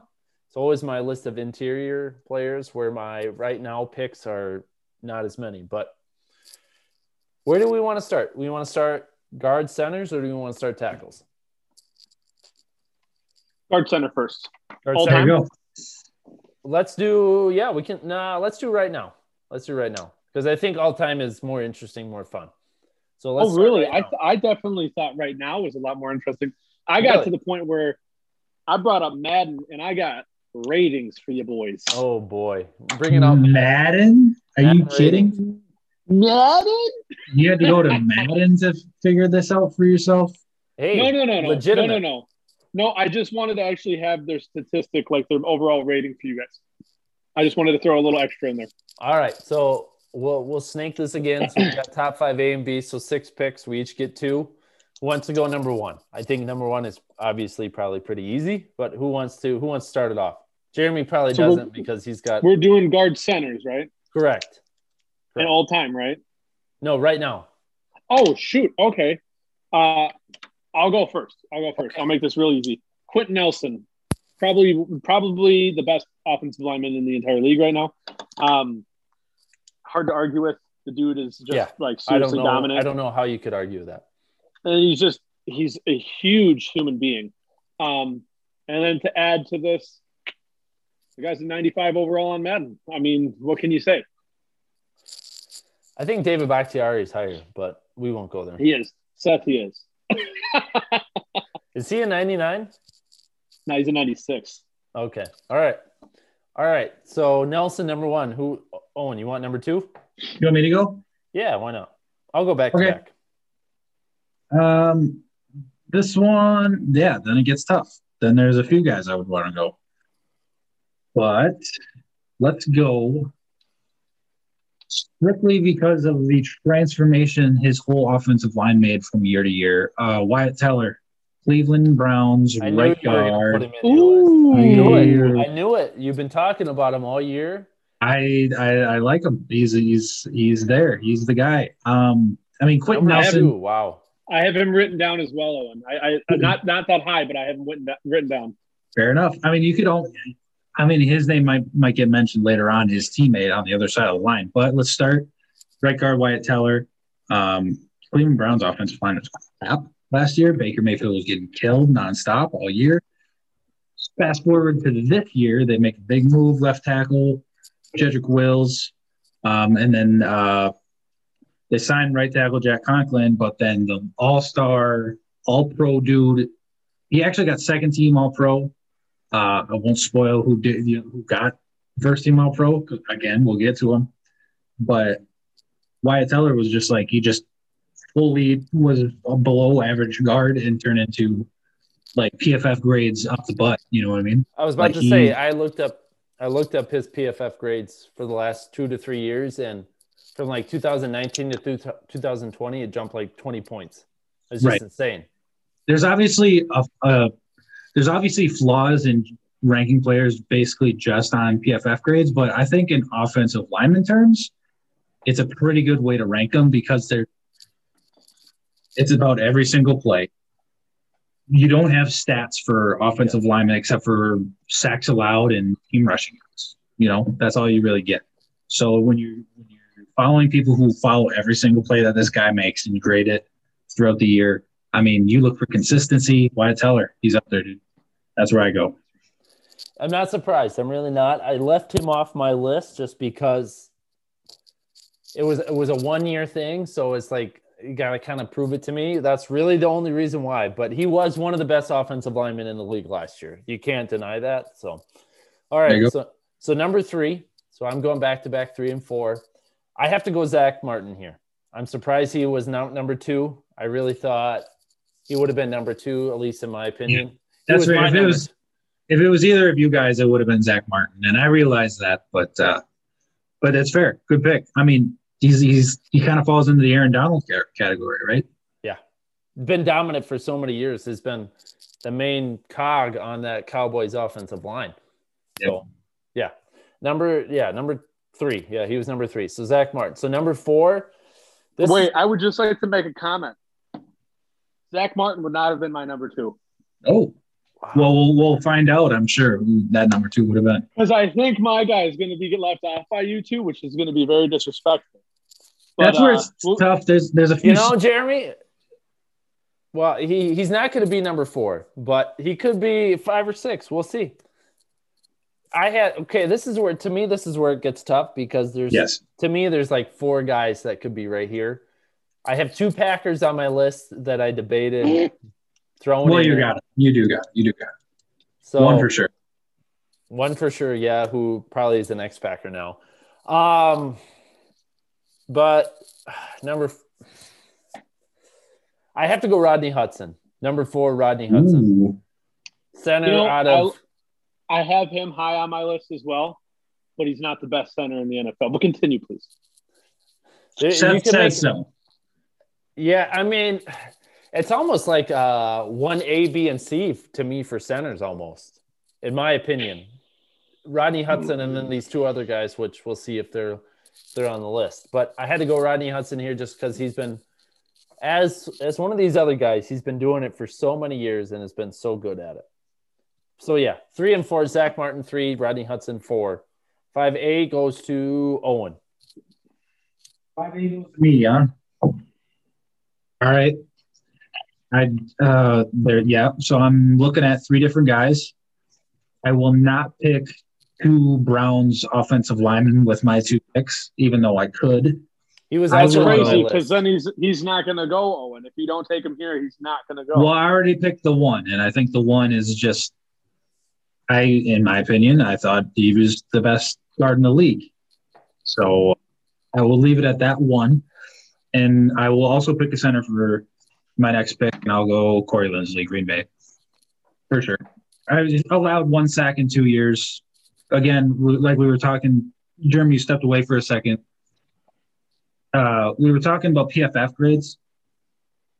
PFF grades usually aren't a great stat to really focus your argument on, except for offensive linemen. Uh, Corey Linsley again was just top of the charts for both years uh, among centers. He's wholly trusted by Aaron Rodgers. You don't get all those free plays from Aaron Rodgers without Corey Linsley being on the same page, the same wavelength as arguably the smartest guy in the NFL. So give me Corey Linsley as my best center, but the list's second best center in the league. So we're gonna have three centers on this list because we all know where yeah, Jeremy's uh, going. So fucked up list. So what? okay, three centers on it. So okay, I'm actually very torn. And uh, if this was honestly any year in the last five other than this one, there has to be two Eagles on this list. Has to. I'll go with the one that was not injured this last year, and I will go with Jason Kelce, who honestly, you could make an argument that he could show up on the all-time list with some of the things that this guy's done. Jason Kelce has played and started 146 straight games. Jason Kelce, you know, the PFF, Owen, I'll make a controversial statement. Yes. It probably is one of the best things to show for offensive lines. But when you have Carson Wentz playing quarterback and literally walking into sacks, then it's not. Like at that point, then it's not really. Um, and that showed this year when when Hurts come in, the sacks were gone, and it was the same setup that Wentz was in there for the last the last little bit. Um, I was going to say Jason Kelce's been above a 90 point mark in the PFF rating, like literally the dude's whole career. Um, year in and year out. I mean, he's been one rated one of the best centers in the league. Um, obviously, he's really known for his run blocking, and he's. I mean, the guy is like 200. He's like honestly, everybody's always got him listed at like 290 pounds, but for real, he probably floats at like 260. like he's not a big guy. Um, he's probably not a whole lot bigger than Travis Kelce, to tell you the truth. But the dude definitely, he's probably one of the best pulling center guards or anything in the league. And the Eagles' offense has always been able to run differently because of him, because he's fast enough to pull from the center spot after snapping the ball and get out in front of backs and stuff. That's one thing that not, not there's not another center in the league that can do that. Honestly, he's just the guy's like a true athlete in and out. Um, I will throw in Brandon Brooks. I'm going Kelce for sure, but Brandon Brooks, if not had been injured this year, this guy he could have been two easy on the list. He could have been two to Quenton Nelson. Do you think? But okay, I try to run through this quick. Jason, Jason Kelce is he retiring this year? Good question mark. Nobody really knows, um, and that's why I'll tell you what. Jason Kelce retires. If I was to go buy an Eagles jersey right now, it'd probably be Jason Kelce. That guy has been one of my favorite Philadelphia athletes of all time. Um, also, just his, you know, his Super Bowl winning speech alone is Hall of Fame worthy. If I'm being completely honest, nobody That's else fair. on this list, nobody else on this list can hang their, uh, you know, whatever the heck that hat was called on that. Um, but no, it's a big question mark if he's going to retire or not. I think the scene after the final game with Wentz, uh, Wentz, uh, Zach Ertz, and Jason Kelce all sitting there talking, three guys that have been, you know, big key cogs in that offense for the last five years. I mean, uh, Kelce's played 10 straight, 10 years, I think it's been nine or 10 years out of Cincinnati, and he was a late round pick. That dude, he's, I, I think he's deserved. He's the best center in the NFL to me. Like, not close. Let me throw out uh, just a just a little audible we could do. Since we're doing guards and centers, let's just do one more round of this snake draft and make ourselves. We got we got a two guard and center uh, triplet, and we'll just see what they look like at the end. Huh? So one more round. So, so do another round. Uh, quick guards snake. and centers. So we all picked a center. So starting with Jeremy, you just pick guard, and then we got our three. Well, we picked two guards. Two guards and uh, three centers. We picked Quenton Nelson, Zach Martin, and then uh, we picked three guards. Wyatt Teller. So Wyatt oh, Teller. you're right. So we we, right. we each pick we, we each pick one guard and one center. So just starting with Jeremy, come back around, and we'll just complete our little triplet in the middle of the the offensive line. All right. All right. So we're doing another quick. Yeah, just really, maybe? just really quick, just really quick. Throw throw another guard out. I'll go, guards, you said I'll go Brandon Brooks. I'll go Brandon Brooks. Um, I mean, he was injured all last year, but I'll take him for sure. All right, I'll go. Uh, uh, Brandon Scherff, Washington. Uh, he probably resigned this year, or maybe not. He's going to catch a high price, though. He will. I mean, he will. Uh, he's the other All Pro right guard that I picked Wyatt Teller over, but I'll take Brandon Scherff, All Pro first team. You don't you don't want to name off that uh, that other Browns guard? Oh, you know what? That I'm glad he didn't because that's that's my choice then. Joe Bitonio. Sh- okay, all right. From the other guard from Cleveland, I think that's an, another easy choice. I mean, debatably the better of the two guards at this time. Definitely, I mean, definitely longevity yeah, is there. Debatably, sure. Yeah. Boys, we're still going to leave some names out. I can just, I, I'm seeing it as I, I got. I've got. Well, yeah, we're done. I've got 12 got, guys. Wow, I've got 12 guys here listed. I think uh is that is that it then? Those three? Yeah, that's it. So okay. so so my so my t- my triplet goes uh Wyatt Teller, Corey Linsley, Brandon Scherff. All right. Very good. Oh, I thought we were that, doing a full another full six. No, no, just no, no, no, no, three. Just oh, so we so we had two guards in a center, so we have yeah. our like yeah, middle yeah, of our offensive line. You know, we're completing an let offensive me, uh, line. Let me real quick and give you guys some Madden ratings. You know, why not? We're already okay. here. Uh, Quenton Nelson, Seth is interested on. Don't roll your eyes at me. Quenton Nelson coming out with a 95 overall. He is the second best overall rating of all. Check that third best of all the overalls of offensive lines on Madden. Jason Kelce rolls in at a 93 because he's the best center in the NFL. Um, Zach Zach Martin rolls in at a 98. Um, Rodney Hudson rolls in at a 92. Corey Linsley rolls in at an 88. Ooh. I'm missing somebody. Wyatt Teller, I don't have his overall on here. He rolls in at an 89. Scherff is an 87. And Seth, who was your last one? Oh, your last one was Bitonio. Bitonio, I have on here. I know that. Joe Bitonio is an 88. So let me real quick and name off somebody that is kind of like a dark horse. Richie Incognito has had a hell of a last couple of years here.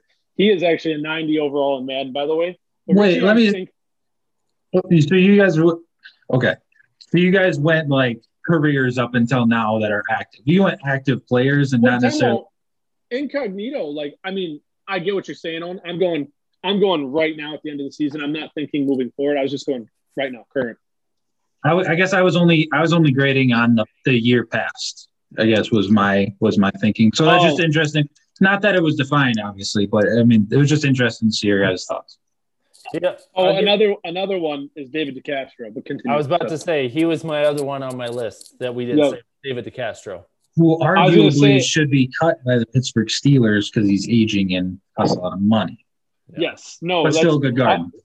He so David DeCastro, Ryan Jens, Jensen, um, Joel Thuney, and Ali Marpet were the four names that were not named on my list. Frank Ragnow, uh, Frank Ragnow, uh, yeah, I guess Bitonio was said. So Frank Frank Ragnow was the big one that would have been, but I obviously picked Linsley. So Honestly, like majority of the Buccaneers and then Patriots offensive line, you could name like four of the five guys. Yeah. Yeah. All right. Let's shift to all time. So all time. all time. All Uh, team. Can I go number one again? Yeah, if you want it, I'm okay. Unless Sure. Owen wants it. I want it. Well, I, I mean, I want it. It's an want- obvious pick, but yeah, I I was want gonna it. say you want the obvious one.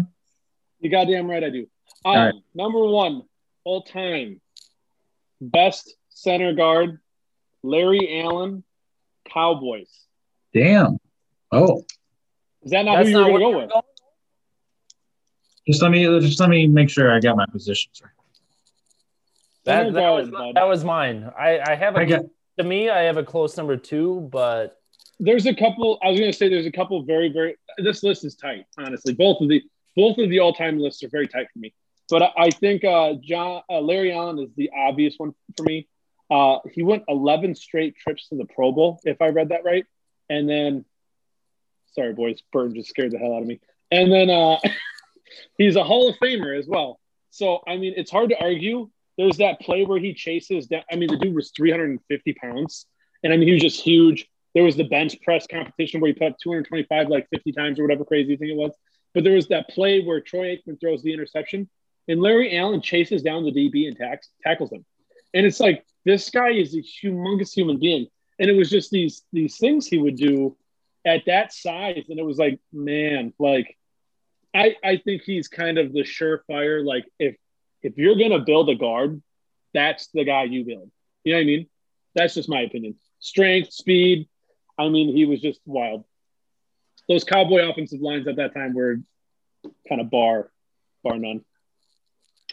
all right, I'll go two since Owen went two last time. And I will admit, I have very few centers on this list, and it's mostly guards. I'm probably missing a couple centers, but I have mostly guards on my list. So to me, number two is should be Alan Faneca, in my opinion. Guard out of Pittsburgh, played for the Steelers in I think mainly the 90s. Uh, no, wait, late 90s throughout the 2000s. So had some Jerome Bettis years, had some great years, anchored that line, and I can't remember his name, uh, his exact details, but I know he was uh, Pro Bowl many times, All Pro, All Decade team in the 2000s, in the Hall of Fame now, inducted this year, I believe, if I am correct. Uh, was inducted. Was it was it Faneca this year that was inducted? Yes. I think you're right. yeah. So most of his years in Pittsburgh ended a couple couple of traveling years at the end of his career, but one of the be- to me one of the best guard has to be on this list. You could argue too, but in my opinion, he's number two. Okay. All right. That's fair. I it's hard for me because I, I I usually look through the Hall of Fame when I look at this, and you know, Faneca very recent. There's a couple guys that you could probably argue maybe not in the Hall of Fame yet. Um, I will go uh, the uh, a member of the Matthews clan, the all-timer Matthews Hey. football bunch, Bruce Matthews. Kind of a cheat here because he started at least 17 games at every single position on the offensive line, probably just as dominant at every single position, but he played most of his time at guard and center. You know, Uh, just a real quick throw in there, Owen, is I was a little confused on him because I initially had him on my tackle list. And I'm like, wait a minute. He played guard more than he played tackle. So I took him off my tackle list and I had to Yeah. move him. But yeah. Seth, That's that's why that's why I left him on my guards is just because he was known as a guard. And I thought to myself, like, well, I guess he played the interior more, but what an all-time stat that is. You know what I mean? It really is. I mean, the, so it's so clearly he's the most versatile offensive lineman to ever play. Like that's pretty clear. Um, and then at the time of his retirement, he had the record playing 296 games from 1983 to 2001, which is just crazy. Especially getting your play in the offensive line, you're literally punching people you're in getting punched nonstop every single And play. Like, headbutting, headbutting a guy just like every play. nonstop, especially in the 80s. Like Oh, when yeah. People were say, crazy. he played in the 80s and it, no rules in the NFL then. So yeah, uh, that's where I'll go. Number three. no rules in the NFL. Then. Basically. Sorry. Wow, that really caught my ear right there. okay, so I was thinking a, a different guy again, Jeremy, for the clear number one, but the Larry Allen pick. Once I realized this other guy was a tackle, I was like, oh yeah, that was obvious. Probably the strongest guy to ever play. So, um, oh, I. You know what? I know who your clear number one is, and I, I actually made that mistake right off the bat too because I was like, wait a second, he was a That's tackle. that's Yep. tough. We'll get we'll get to him, I'm sure. So, uh, next one. I mean, when I was looking it up, uh, among the Bill Belichick's of the world, where they're all looking back back to the past and thinking who the greatest of all times are, I'm gonna go John Hannah, guard from the New England Not, Patriots. not where I thought you were going, but okay. guard of the New England Patriots, 1973, 85. See, I just want to get get the history. in, You know what I mean? Let's take a step back and let's look at where where That's this most of my came list. from. This That's is where the most of my toughness, list. And and especially in the offensive line, you could in defensive line, you could almost argue the greatest players were back then when it was just way like we were just talking about. It was the Wild West. I think people were getting away with with all kinds of shit back then. But uh, 1973 to 1985, All Pro honors, 10 straight seasons.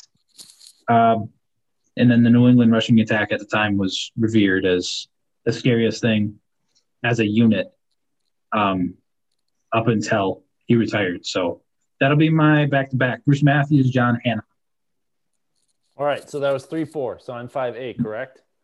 Correct. Now, you guys are probably going to hate me for it, but I have to do it. So you're going back to the 70s. I'm going to go back to the 50s and the 60s, Owen. Oh This is, Lord! this is where I thought you were going. So I got to go there because you didn't do it. So Do I got to take Jerry Kramer, Packers guard, who infamously started the we're going to take a seal here, we're going to get a seal here, and then we got our lane right there. The Packer power pull. Jerry Kramer. That one was the him. best guards of all time easily part of the best one of the best teams dynasties of all time back then five nfl champions i had mentioned this before when i made my brady goat debate he's on that list of rings five-time all pro obviously in the hall of fame it's got to be on this list in my opinion homer pick if bar none but still jay kramer 5-8 Good pick. Good pick. I thought that's Alrighty. where you were going, Owen. When you said when you said going back, I was like, he's gonna do it, so I don't have I'm, to. I'm glad you did though. five. Because you know because you know the, the Packers hater wouldn't do that. So of course not. He's no, I, not you know even. But time out. You know what? So I'll round this list out. I'm really torn between two guys, but I'm going to go with the hometown guy. This guy is originally from Tomahawk, Wisconsin. Owen, do you know who I'm going with? I think so. and he played his college ball at the University of Wisconsin. He played both center and guard, but he was best known for his his play at center. He played on some of the best teams that were not really known for you know their offensive line play. They were more known for their defense. But this guy played for 16 years. Now, most of that time was spent on the Pittsburgh Steelers. But he was a big reason why Christian Okoye went for 2,200 yards over two years. And I am going with Mike Webster. At I will take him. He will be my way to round out this list. I mean, Mike Webster, Hall of Famer, obviously the late Mike Webster. He's not alive anymore, but talk about a guy who was like the glue and played that position like to the point of what it's to be played for. You know, he's kind of similar to like wasn't a big guy, kind of obviously an undersized guy, similar to like a Jason Kelce, but kind of like a do it all and like your your glue guy. And he was kind of what created the modern center now because the center before was not thought of. That was kind of where you take your weakest link and you put it at the center, to snap the ball and then just kind of help. But Mike Webster was probably the best player on every single offensive line he ever played on. And I mean, he he's created what's now the modern center to where it's like that's the most important piece on the line because that's what keeps your whole line in check. And uh, I mean, just some of the names that he's played with, you know, Franco Harris, Christian Okoye. I mean, you can you could go on and on with just the Steelers, you know. But uh, I mean, probably the best center of all time. It was literally when you said from Tomahawk, Wisconsin, because I was I was flipping past names and I was trying to figure out like, okay, what what could I make an argument for? It's like Mike Webster. God, I I know something about him. I just couldn't even think. He said Tomahawk. I was like, oh, yeah. Yep. That's good pick. good pick. Little known, little known step, but Mike Webster. I mean, honestly, um, I think he passed in the CTE. By the way, take speaking of you know literally the no rules league at the time, Seth. Um, you know, it just goes to show like what what they went through back then. And I mean, he was he played for 16 years. You know, I mean, he would I think he retired in right before the 90s or shooting right 90. been in the 90s. Yeah, 90. it was like I was going to say he played from 74 to 1990. What a hell of a career for that time in the league. But like I said, he he kind of created the modern center. Like that's what you look for in your in your mold of a center, you know. Not yeah. There's one well so I'm curious. So we want to do let's let's do another three real quick. Let's spit out another one each. Okay. I could try. Go, Jeremy. Go. Shit, you put me on the spot like this. All right, I'll um, go. I'll um, go then. I'll go. I'll go. I have I have four names. I wanted you guys to try to trim my names down. All right, I'll I'll go right now. Steve Hutchinson, I think, hmm, is another nice. name. Steve Hutchinson. One of my names right there. Yep. Uh, that would that would have been my. You said Alan Faneca. Then I was like, who was the next recent one that you could put up there? Steve, Steve Hutchinson, Hutchinson. Yep. Vikings, yeah. Seahawks. Yeah. I mean, paved the way for Alexander for AP. I mean, what, what else do you need to say for some of the two of the best, you know, running backs in the last 20 years? So, so yeah, Steve Hutchinson. You ready, okay, I'll Jeremy? I'll di- well, he, he wanted to trim the name, so I'll oh, dial okay, it back. Okay, okay. I'll complete. I got I got two guards, so I'll dial it back uh, way back to the the Jerry Kramer times, and I'll take Jim Ringo. Oh. Complete those. Oh. Complete, complete those Packer sweeps. Um, I mean, what? I mean, a dominant offensive line at the time, and then all of a sudden the Raiders came right after the Packers. Raiders kind of had the dominant offensive line, but Packers were the first like three, four, five guys on the line were just dominating every single play, and that's just kind of paved them to multiple championships, two Super Bowls. So, give me Jim Ringo. Owen, I was so hopeful that you were going to take. I have to go two names here boys, I'm sorry, but two names are left off here. And I'm you like, get to pick one and honorable mention the other. Fun. Um, I will. fuck. God. Um, because I wanted to get so one's a guard, one's a center. So Will Shields. I have no idea. That's who I really thought you were going to go with, Owen. Will nice. Shields, Shields is on my list as well. Will Shields is. There's another guy that I mean, like, look at those Chiefs offensive lines for the like forever there, you know. And that brings me to another name that'll come up on a different list in a minute here. But um, Will Shields, I mean, that dude was when they had Trent Green and I mean Priest Holmes and all those guys, and it was just like the one thing you did not have to worry about in Kansas City at the time was your offensive line. My other name, and this honestly kills me a little bit that you guys named off Alan Faneca and Steve Hutchinson over this guy, Kevin Mawae. You got good call. Kevin Kevin Mawae Curtis Martin, I think he was actually there for Chris Johnson's 2,000 yard year.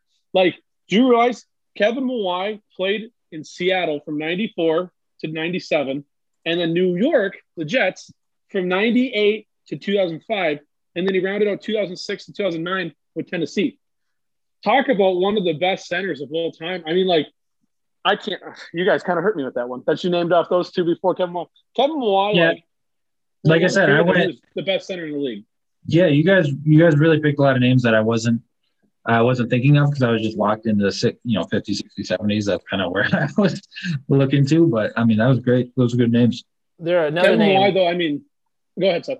Another name from the from the last twenty years, Marshall Yanda, guard for Yep. the guard for the Ravens, was another one that I popped would- up on my list. He he you know and that was the thing because i was thinking to myself like there's two names on these lists are like very current guys and i was like man do i actually want to list them off jason kelce was one of them honestly because jason kelce I, I honestly do think he's had that type of career now with the tackle list i will be naming off the guy I hate to say oh, it, Owen, you probably already know where I'm going. You guys probably both know where I'm going with that, but I, I won't be able to hold his. I mean, what's the dude's done in the NFL is just he's different. He's different. Well, okay, I guess we'll get there. But I mean, Oh, uh, other who, who yeah. did you did you get off an honorable mention yet? I don't know if you did. Any other names? yeah, yeah, yeah. I mean, there were a couple, uh, couple names. Gene Upshaw, Gene Upshaw was on my list too. Gene Upshaw, there and is. um, um, the he had a weird name. He played for the Bills. Uh, OJ Simpson always mentioned him. It was like DeLamielleure. It- yeah. Yeah. it was just it was just the all timer Bills guard. And that was the other other guy I was thinking of, the Electric Company. But I mean, God dang, do I mention OJ Simpson a lot on this podcast? I should stop. Got an obsession. That's all right. You, one other name Oh, that hey, I, Owen, how's how's Carrie doing? all right, all right, moving on.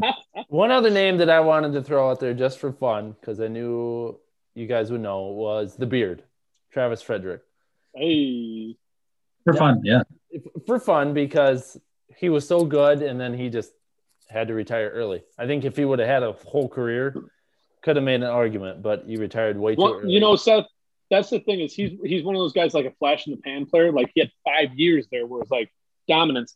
That's where I think Jason Kelce's kind of a lock for the NFL helping because he's had the longevity. Plus, he had that five year stretch and actually probably almost a ten year stretch. But we jumping right into today's tackles. today's tackles. Um, who went first on the guards? I forgot. I went Jeremy first like every single time recently, so I'm, I'm going. I'll go last. Okay, I'll go number one because I'll make it easy. You want to go on? You want to take it? The, No, the you can take it, you 96 overall left tackle of David the Green Bay Packers. forever, forever. Best offensive line. Well, oof, maybe. At least the second best offensive lineman in the league, in my opinion. Definitely the best left tackle in the league. David Bakhtiari, number one.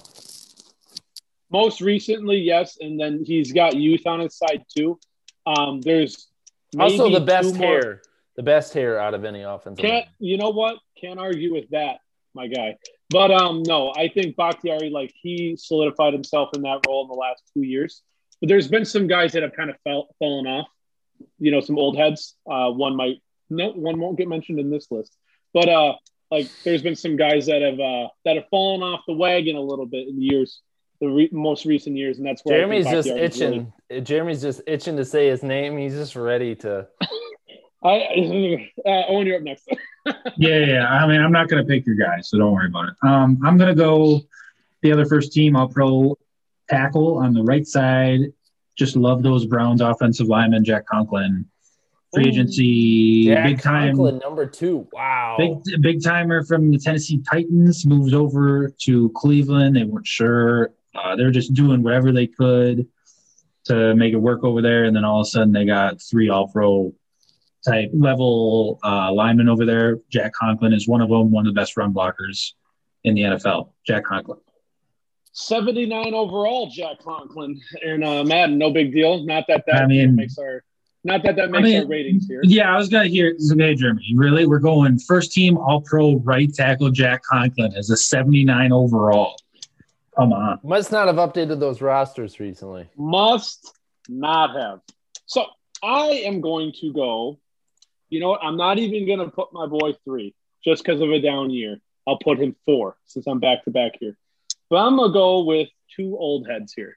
I am going to start my list with. Oh, and this is not going with yours with uh, like kind of moving forward. But I'm going Andrew Whitworth because I mean that dude is 38 years old and he is still a top, probably th- three to five tackle in the NFL. Like he's very, very good.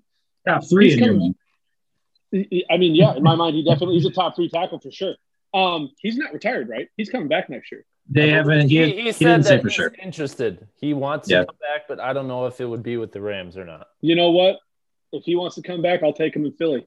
Um, and then Yeah, number replace four. one old one with the other. Yeah, that's fine.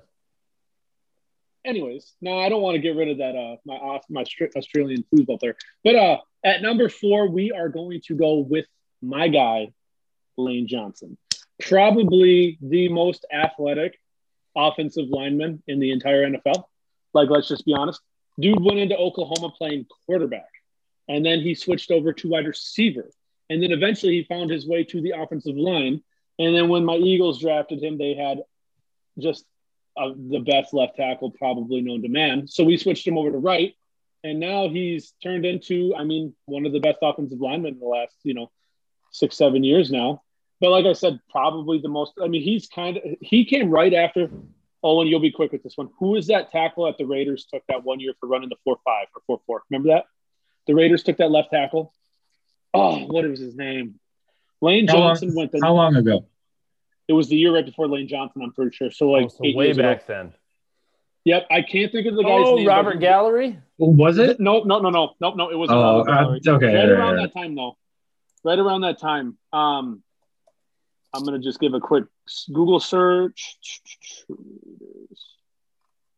God, the dude ran like a four five or four six, some crazy. I'll dig it up in a bit here. But uh, Lane Johnson came the next year and he panned out. Lane Johnson, I mean, he was probably one of the best picks the Eagles have taken in the last 20 years, if not all time. But uh, I mean, talk about a guy that come in and he's he's turned. He's he has no weakness. Like the guy can get out and run. He can pass block. He can run block, and he come in known as more of a pass blocker, but he's turned into a great run blocker too. But uh, no, yeah, give me Lane Johnson. I mean, six foot six, 330 pounds. Dude can move like a deer. I mean, he's no weakness in this game. One of the best for the longest time. He Lane Johnson had some statistics where he had gone six straight years with not giving up a sack in the NFC East, and it was like what a what a what a stat, you know. But uh, give me Lane Johnson four. But I'll dig up that name real quick. Oh, and you're five, right? yeah. I'm, I mean, I was thinking, I did. yeah, yeah. They didn't. They didn't pick a offensive tackle in the first round between 04 and 18. So, you sure I'll you're thinking. Raiders? Okay. Oh, it, it was the Raiders for sure. I just I, he might not have actually been a first round pick. Okay. Uh, then I'll take another guy in the Wyatt Teller mode mold of being, you know, below average. This guy was actually pretty terrible, especially with penalties in the previous year. Goes up to be uh, widely respected as, you know, David Bakhtiari, obviously the best left tackle in the game. It's hard to argue that. Left tackle Garett Bolles for the Denver Broncos made himself a name this year. You're really going Um, off the chopping block, aren't you? Off Not the on my chopping block.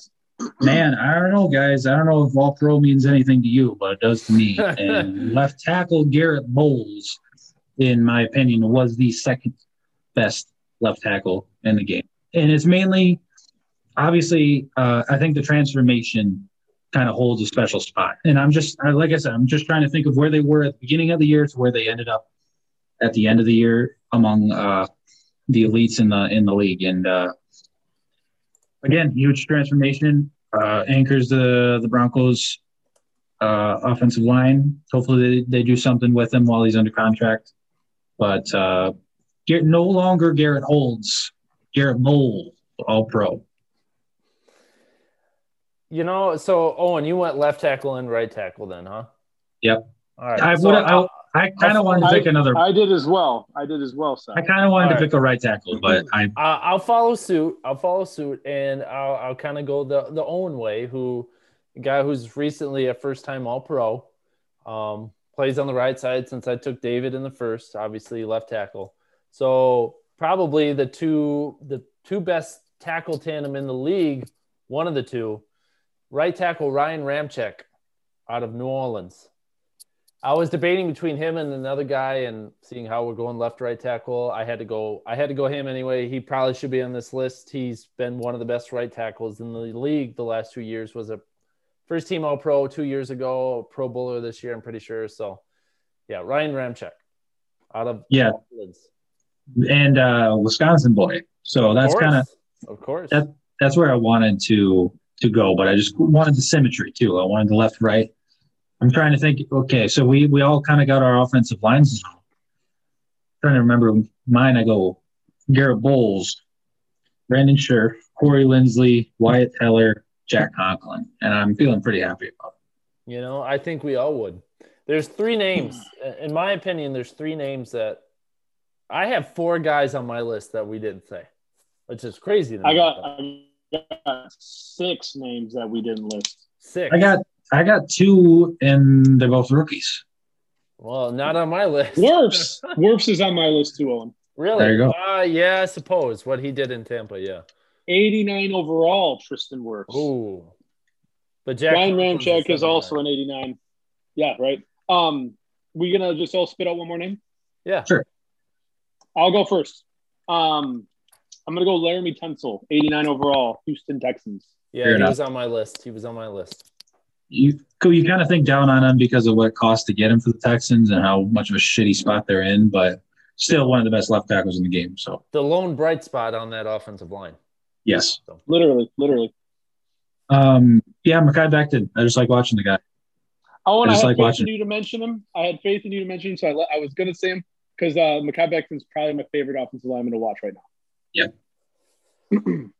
All right, so I could go. I could go to the other side of that tandem I just mentioned, but I'm not gonna. Even though I think Terron Armstead. That's the name I got. But I, I personally, I'm going to choose Trent Williams. Trent Williams is the guy that I'm going to take. Left tackle with San Francisco now was with Washington all those years, where he made his name and his big money, then went over to San Francisco and just did it again, pretty much. So I think he's yep. been to the Pro Bowl four, five straight times. I'm not sure exactly, but yeah. To keep to keep it in the NFC East, Tyron Smith is another guy that you could mention. Obviously, some injury concerns recently, but um, I mean, for a while there, just in the NFC East, you had probably top three or five left tackles. Those two and Jason Peters. Yeah. I found my guy, by the way. Um, funny enough, he was not a first round pick. For some odd reason, I thought he was. And he wasn't that far back. This man was taken in the fourth round right after He's taken the round after Jared Veldheer, funny enough. Wait. Is he still playing at a high level right now? Okay, never mind. He, he didn't pan out. Listen to these numbers real quick. I thought he ran a 4 5, but I had that wrong. He ran a 4 7 at 315 pounds. He jumped. So he ran a 4 7. He did 34 bench reps. He had a 32 inch vertical and a 100 inch broad jump. Bruce Campbell. Remember that name? Campbell. Oh, yeah, yeah, he was a tackle. Yeah, pretty, yeah, yeah, yeah. Yep. He played for Washington I, too. No, he came out of Maryland. He came out of Maryland right around Maybe the same I'm time Davis did. Somebody else. I don't. Seth, he might have played for Washington later in his career, but he came out of Maryland right around the similar time that uh, Vernon Davis did when they were just putting out these freak athletes. But um, that kind of built the mold of the type of offensive tackles you wanted, just these freak, freak, freak athletes like that. But yeah, he never panned out. Hmm. I think he ended up in Seattle for a little bit, but all right. Let's do it, Seth. All time. All time. This should be interesting. So So you went first. So you're number I want to go second this time. I'll go second this time. All right. I'll go third. Owens first. Okay. Anthony Munoz. Hey, best offensive lineman of all time. I mean, it's pretty, yeah, 11 straight yeah, hit that pros. I mean, he uh, wasn't he like, uh, yeah. I mean, I don't really have to say much. He's just what's the? I mean, an all-time like guy when you when he puts up his hands and you see his fingers like go out in different directions. Like he he laid it on the line, dude. Yeah, widely respected, widely considered the best offensive lineman all time. Anthony Munoz, Cincinnati Bengals. Started in two Super Bowls. I didn't realize the Bengals made it to, to a couple Super in, Bowls in back the, then. But in the 80s, right? Yep. Yeah. Yep. That was back With, when they had the uh, left-handed oneer. Boom, That's Boomer coming. Esiason, correct? Boomer. Yep. big boomer caught four touchdown passes. Hey, you don't see that every day. No, All right, Jeremy, number two. All right. Might be controversial. Um, also might have been one of the tallest left tackles of all time. I am going to go with Jonathan Ogden. Ooh, definitely, definitely not Not- controversial. not yeah. You know, That's a good I was going to say there's there's a couple names that fall right around him, but he, I mean, he was so damn dominant for so long. Um, what's funny is he was drafted this uh, the same first round as Ray Lewis, right? Do I got that right? You might actually. You might. Let me just uh, let I'm- me verify that one. I was going to say, one of you two dig that up for me real quick. I, I'm trying to dig that up. I swear he was the first first round pick in that draft, and then Lewis was next. Um, but I mean, Jonathan Ogden, the dude played in 177 games. I mean, he played from 96 to 2007. Not like a crazy long career, but that's back when like you kind of really started to see some great, great tackles around the late 90s, early 2000s. These guys that could road grade but also pass block. And I mean, he played for some great Raven teams, you know. Um, and you know, he's forgot about how tall that dude was. He was 6'9 or 6'10, like 350 pounds. Guy was just an Mammoth. enormous human being. Man. Yeah. But no, yeah, he I mean he could kick back and he could block. And also, Owen, just because you did this, two Um, catches, two yards, two touchdowns on the career. I mean, All right. who's going to jump up and bat that ball down? You know, right? Nobody. All right. Uh, I get three and four, so I'm gonna save one of my picks for number four because I got to make sure he's on this list. Um, but yeah, number three, I'm gonna go Orlando Pace, one of those '90s tackles you were it. talking about. Um, kind of along the same line as Jonathan Ogden, a mammoth of a man. He was six seven, not quite as big as Jonathan Ogden, but one of those giant left tackles everybody wanted so much. So let me see if I can pull up any uh any any catches for him. I don't think so, but that's all right. He was uh, All Pro three times, Hall of Fame, Hall of Fame uh, team in the 2000s. Obviously, was part of the uh, Greatest Show on Turf years. But yeah, Orlando Pace at number three. So number four, Joe Thomas, left tackle There you go. out of Cleveland, has to be on this list. Made the Pro Bowl every year of his career, other than his last year, which he really didn't start. But was the Iron Man of left tackles pretty much. Started every game of his career, once again until his final year. Now, one winning season, but never in the playoffs, right? uh, I think they made the playoffs one time. He was in the playoffs once. Oh, with Derek with Derek Anderson. Yep, Yeah, and believe. Braylon Edwards and them guys. Yep. Yeah, yeah, yeah. That one year, and I think they lost right away, but whatever, it doesn't matter. But yeah, on this list, who now looks like the Rock almost. Like his transformation is just mind blowing. Yeah, I mean it was weird. Alan Faneca's out there running marathons, losing weight, and Joe Thomas looks like uh he looks like he could play tight end in the league right now. Yeah, Like it's yeah. And I'll never forget his draft story. It was um I don't know if you remember this, Owen, but out on a fishing boat with his dad. I in a think on, boat. on Lake Michigan, I believe. Correct? uh yeah, sounds right. Yeah. Getting drafted first round, but uh just on a boat. Doesn't matter. Anyways, that was three and four. Um yeah, three, four. So who's five A? That'd be Jeremy. Me, me. All right. This is going to be controversial because I'm definitely um. This is my guy. So I am going to go with. Oh, my iPad's having a fit. So here, here's my guy. I'm gonna go with. As of late, he's kind of bothered me, but um, we are gonna go with Jason Peters. So Jason Peters, also known as the bodyguard. I'm having just a heck of a time finding any of his PFFs, but he had this string of, I think it was six straight years where he had like, it was the one or two PFF and no sacks given up. And if I found it on here, if you cut off this last year, the 2020 year, because it was just so bad, the dude's only given up like I think single digit sacks in his career. Um, talk about a guy, super athlete. He played tight end in college at Arkansas. Um, also, I mean, he's just he was so good for a stretch there with Philly, and I mean, it was back when we had Shady in them, and it just kind of fit right in the mold with Jason uh, Jason Kelce and Lane Johnson. These guys could get out, run, pass block, and, and they can move. I mean, these guys could just move. But I'm gonna I'm gonna go Jason Peters. That's definitely me being biased and uh, a home homer homer there, but uh, up until this past year, one of the one of the best for sure. Jeremy, All I'll right. do you I'll do you one better with that. He's got um I'll just I I should say I'll add to it. He's got one receiving touchdown in his career. Did you know that? Two catches, five yards, one touchdown. Yep. Can't beat it. Caught it. If I remember right, he caught it in Buffalo too. Yeah, it was Buffalo. Mm-hmm. All right. Jeremy gets the first honorable mention, and the honorable mention in my head will go to the 5A spot as a. I'm just kidding. I'm just kidding. All right, 5B. Not a surprise. I guess there's like three guys that I thought I thought might have been the for sure like round out the Oh, I'm out and the there's here. a bunch of names. There's three solid names that So are I'm gonna probably more go- deserving, but I got, and you I know got two names left, so we'll see what you say. But and you know I, I like my history, so I'm gonna go Forrest Gregg, seven time Super Bowl champion left tackle for the Green Bay Packers, 1957. we're just we're you just, just say? adding we're just adding to how that many line. times did he win the what? Uh, seven time NFL champion. Oh, I thought you said Super Bowl champion. Two time Hey, Super Bowl. It is. It is. It's the same Not Had he- Super Bowl. Se- Had he same been a, difference.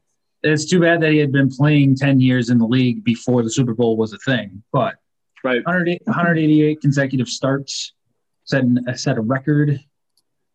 Seven, like I said, seven time Super Bowl NFL champion. Shut up, Jeremy. Vince Lombardi said he was the best player he ever coached out of all those players that he coached in that time. Forrest Gregg also played for the Cowboys. Kind of uh, easy to forget. He played for Tom Landry and the Cowboys there at the end of his career. So What a slap in the face. I I needed him in the top six, and then the rest will be interesting. Jeremy gets the first honorable mention because I'm curious. I have two names that I really want to. Well, three names I really want to say here. Well, give one, and you can get the Um, rest after. I'll go Willie Roaf to stick to those chief uh, chief offensive lines. He was on my list. He was on my list. Big human. Willie Wo- Roaf was a very very big human. Large human. Um, Yep, but just 11 time Pro Bowler. Uh, I think he was six time first uh, All Pro. He actually he was on the Saints as well. Yeah, he was. I think towards the Yep. beginning of his career, if I remember right. Yep. He's a all decade 90s team and all 2000s all decade team. All right, crazy. Seth. Um, I'm gonna keep it recent as well, at least you know somewhat recent. Walter Jones, Yeah. left tackle with Seattle, part of the uh, part of that dominant line with him and Steve Hutchinson. So Walter Jones is my other pick. A lot of good tackles in the last like 30 years coming For out. sure. Really has been. Um, yeah, I just like just because he's the he's the quintessential '70s NFL player for me. Uh, name and all. Dan Dierdorf, 71 to 83, left tackle, right tackle, actually for the Cardinals, the St. Louis Cardinals, allowed the allowed the fewest sacks for five consecutive seasons, and uh, best offensive lineman, 76, 77, 78, voted on by the players. All I'm gonna chime in real quick. Seth, Yeah. to our absolute ignorance, Willie Roaf played most of his career in the Saints. Uh, 93 to 01 in New Orleans, 2002 to 2005 in Kansas City, and he was actually from Louisiana Tech. Hey. I, rem- I remember, yeah, I only remember him as the Priest Holmes bulldozer. That's what I remember. Yeah, yeah. I was gonna say his latter we're, days. we're that age group, yeah. So it would be the Chiefs for us mainly. That's all I, I I I was gonna say. I knew he was with the Saints early in his career, but I guess I didn't realize it was that much of his career was with the Saints. Yeah. All right, so that's our list. That's our top five A and B for tackles, guards, centers, all time right now. Next week we'll continue with Well, what are we gonna probably go defensive side now, huh? We we've kind of Yeah, we'll start over there. Yeah, Have we done tight ends? We did tight ends. Yeah. we did tight Yep. ends, wide receivers, tight ends. So So yeah, we got to flip it over to the defensive side of the ball. we do. Ends and Because you know, you know what, Jeremy? We're saving quarterbacks for last. All right, saving quarterbacks for last. So we're gonna move to the other side of the field. I want when we do when we do quarterbacks, I want number one. I'm requesting it right now that I want number one when it comes to the quarterbacks, and I want to go first. you know what? Maybe we'll just have two lists: our list and your list. Oh, gladly. But that's that works. That Leave works. me out of it. Leave me out of it. Owen don't even show up to the pod that day. Well, I'll just I'll just listen to you guys battling up because we we had this discussion right after the Super Bowl. It was an hour and a half. Brady. It was just Brady an hour and a half. So it'll happen. It'll be Brady Brady That's round should two when the quarterback come back. I can't. I won't do that. I'll just. I'll let Jeremy have his moment because, you know, sometimes you just, you just, you got to choose your battles, as they say. So Seth, sometimes you need to admit defeat. never. I'm like a Spartan. when I die is defeat. Anyways, Owen, let's get some brain busters going up in here.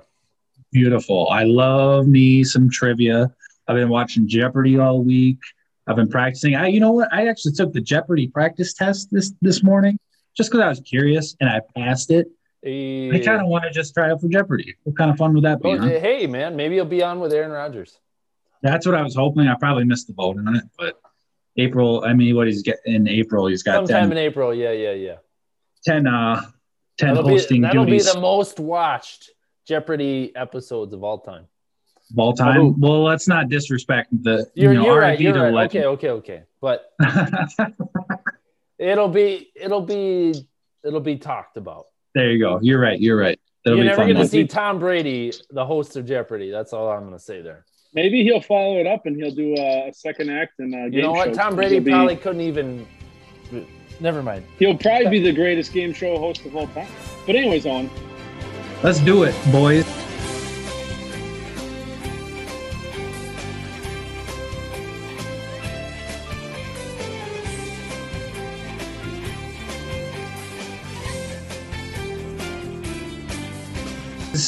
What are we at? I mean, Jeremy, Jeremy kind of routed you last week, Seth. You How know, do you feel? like I said, it was a preseason game. All right, it was preseason. This is this is week one. All right, week Seth, the way you showed up, you looked like training camp. It's all right. It you was, were, it, it was, was first first install. Mini camp OTAs, rookie rookie camp. Uh, all right, let's just jump into it, boys. All right, how are you feeling? How do you, how your brains feel today? it feels better. I'm feeling a little bit more confident today than I did last week. Are you going to request that we put phones away again? I mean, just throw you know, just go throw your hands up, you know, whatever. It's, I, I just I have my phone on just for as a timer alone. That's it. All right, all right, fair enough. Owen, that's not comfortable for me. My hands are going to be down here, but my eyes are locked. I promise. Okay, I, all I right. just do, I'll do a Will Ferrell, just kind of hold them. And I I'm don't gonna know what be to do with my hands. I'm gonna be a little you're right. I'm now that we kind of get the gist. I'm gonna be a little stricter with the uh, the timing of it all. And I'm gonna be. It's gonna be. You're gonna feel a little bit less time. You're gonna feel a little rushed, but that's how it's meant to be. I want you to know. A know little more the pressure, huh? Yep. Uh, we're gonna go about 30 seconds for each of these, uh, and we'll see if it's too if it's too much. Maybe we'll we'll make a audible next week. But let's go, Seth. Do you want the first chance at redemption? I'll take it. How many? Wait, All wait, right. wait. How many rounds are we doing today? How many? I got I got I got four rounds for sure, and if we need to dig, I can I can kind of start digging one, another one up just in case we want a last a last resort. All right, here as four well. rounds for sure. All right. Hey, I did. I did bring a trivia question for both of you today. All Okay, so let's do uh let's do the four, and then Jeremy will cap it off with the last. Bonus round. All right. Trivia question number one, week two, Sethery. Here we go. Well, it's week one, right? Last week was preseason. I thought that's what we agreed. Week one in your heart. Yes. Right. This. All right, you ready? Timer starts after I finish the question. This wide receiver was drafted fifth overall in the 2012 NFL draft, but at, was quickly out of the league after 2014. Wow. What overall? This wide receiver was drafted fifth overall in the 2012 NFL draft. Out of the league by 2014. I yeah yeah. This is where that Jeopardy music plays, and because I have no idea. You need you need the Um, millionaire music. We get you got 10 seconds. Uh, I know it's wrong, but Michael Clayton. For sure. Final answer? Yeah, I know it's wrong, but Michael Clayton. Eh, wrong. Jeremy. This wide receiver was drafted fifth overall in the 2012 NFL draft, was quickly out of the league after 2014. You got 20 seconds. Troy Williamson. Troy Williamson. Final answer? Wrong. We're looking for Justin Blackmon, Oklahoma State. Oh, Jacksonville, right? Yep, Yep. that's the guy. Jackson- Oh, and yeah, I was, yeah, uh, yeah. Owen, I think I was four years too early. I thought you were way off, but I guess kind of, yeah, not 2012 is kind of a long time ago. So Troy Williamson, really not that far. Okay. Blackmon, man, damn. Talk about a talent that really could have been something. And then just though. off off the field issues. Okay, Jeremy. An AFC East team made this quarterback the only player selected at the position in the first round of the 2013 NFL draft. You got 30 seconds. 2013 NFL draft. This team. Can you repeat the question, please? An Yeah, please, one more AFC. East team made this quarterback the only player selected at the position in the first round of the 2013 NFL draft. Do you want just the team or do you want the player too? I need the player. 15 seconds. EJ Manuel, Buffalo Bills. Final answer? That's correct. EJ Manning. Oh, ah! Buffalo Bills. Seth. I don't know what you. I don't think you understand what you've gotten yourself into with me.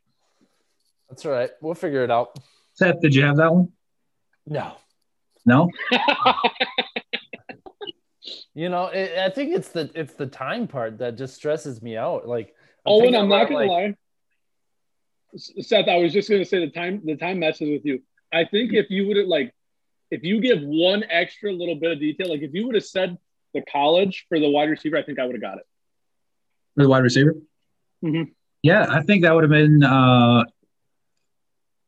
I think that's almost too much, you know what I mean? You gotta Mhm. you gotta leave just enough out. You know, But, as uh, soon as you said his name, I was like, "Yep, yeah, I know the guy." Yeah. Yep. All right, Seth. I mean, you're you're really we really need you to dig you out of this hole. Um do you need do you want to go first or second in the second round here? I'll go second. I'll go second. You want to go second? You want to Shouldn't let that be my have- pick? I'm week over I'll, week uh, winner. I'll- I got a point. I'll- on I'm trying to I'm trying to give Seth some some wi- he needs to claw his way back. He's too deep into the hole right now. you know I what just mean? need the Owen, one. do you I just have- need the one to get me to get me there. Do you have the overall for us? It doesn't matter. Week week? That was preseason. Uh, Preseason stats. So. Owen, I need you to dig up the overall. I need to know where I'm at over, I think you overall. I. Seth, did you get one last week? I don't I think I so, got right? one. I think Okay. I, I think got, you got one, one. and Jeremy had like four or five. I think I think Jeremy had I think Jeremy had three and Seth had one. So we're I'm all, pretty sure. Owen, I really think I had four or five because I think I stole two from Seth, and I think I got all three of mine. We'd have You to go back stole- and listen, but if Seth got Wait. one, that means you would have got three. I stole, I stole two from Seth. We missed one, and then I think I hit a. I'll have to listen to it again, but I think the, la- the last one, I I mean, I didn't I didn't really know what we were doing. The last one was just for funsies, I think. The one, the Instagram Oh. player one. Oh, So, oh. but um, let's go. Let's go. Real questions here. Seth wants to go second. So, Jeremy, thirty seconds after I finish the question. Yep. The last player from the AFC week at AFC West, AFC West, to lead the NFL in rushing touchdowns was back in 2013 when this player had 12. 30 seconds. 2013. last player to lead the AFC. Last player East. from the AFC West to lead the NFL Oh, in rushing shoot. touchdowns was back in 2013 when this player had 12. You have 20 seconds. Timeout. Let me recompose myself because I was thinking East because you said West. But I Say corrected. I did. Cor- I did correct Say- myself. Say I will give you-. I will give you 15 seconds after this. Last player from the AFC West to lead the NFL in rushing touchdowns back in 2013 when this player had 12. 2013. 10 seconds.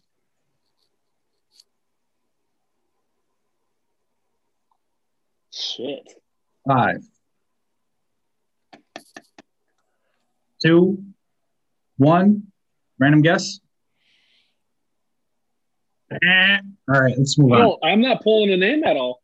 That's fair. Seth, I'll repeat the question. Then you got 20 Owen, seconds. I got a request. If he doesn't get it, I want I want a The last player from the AFC West Doesn't count. To li- though.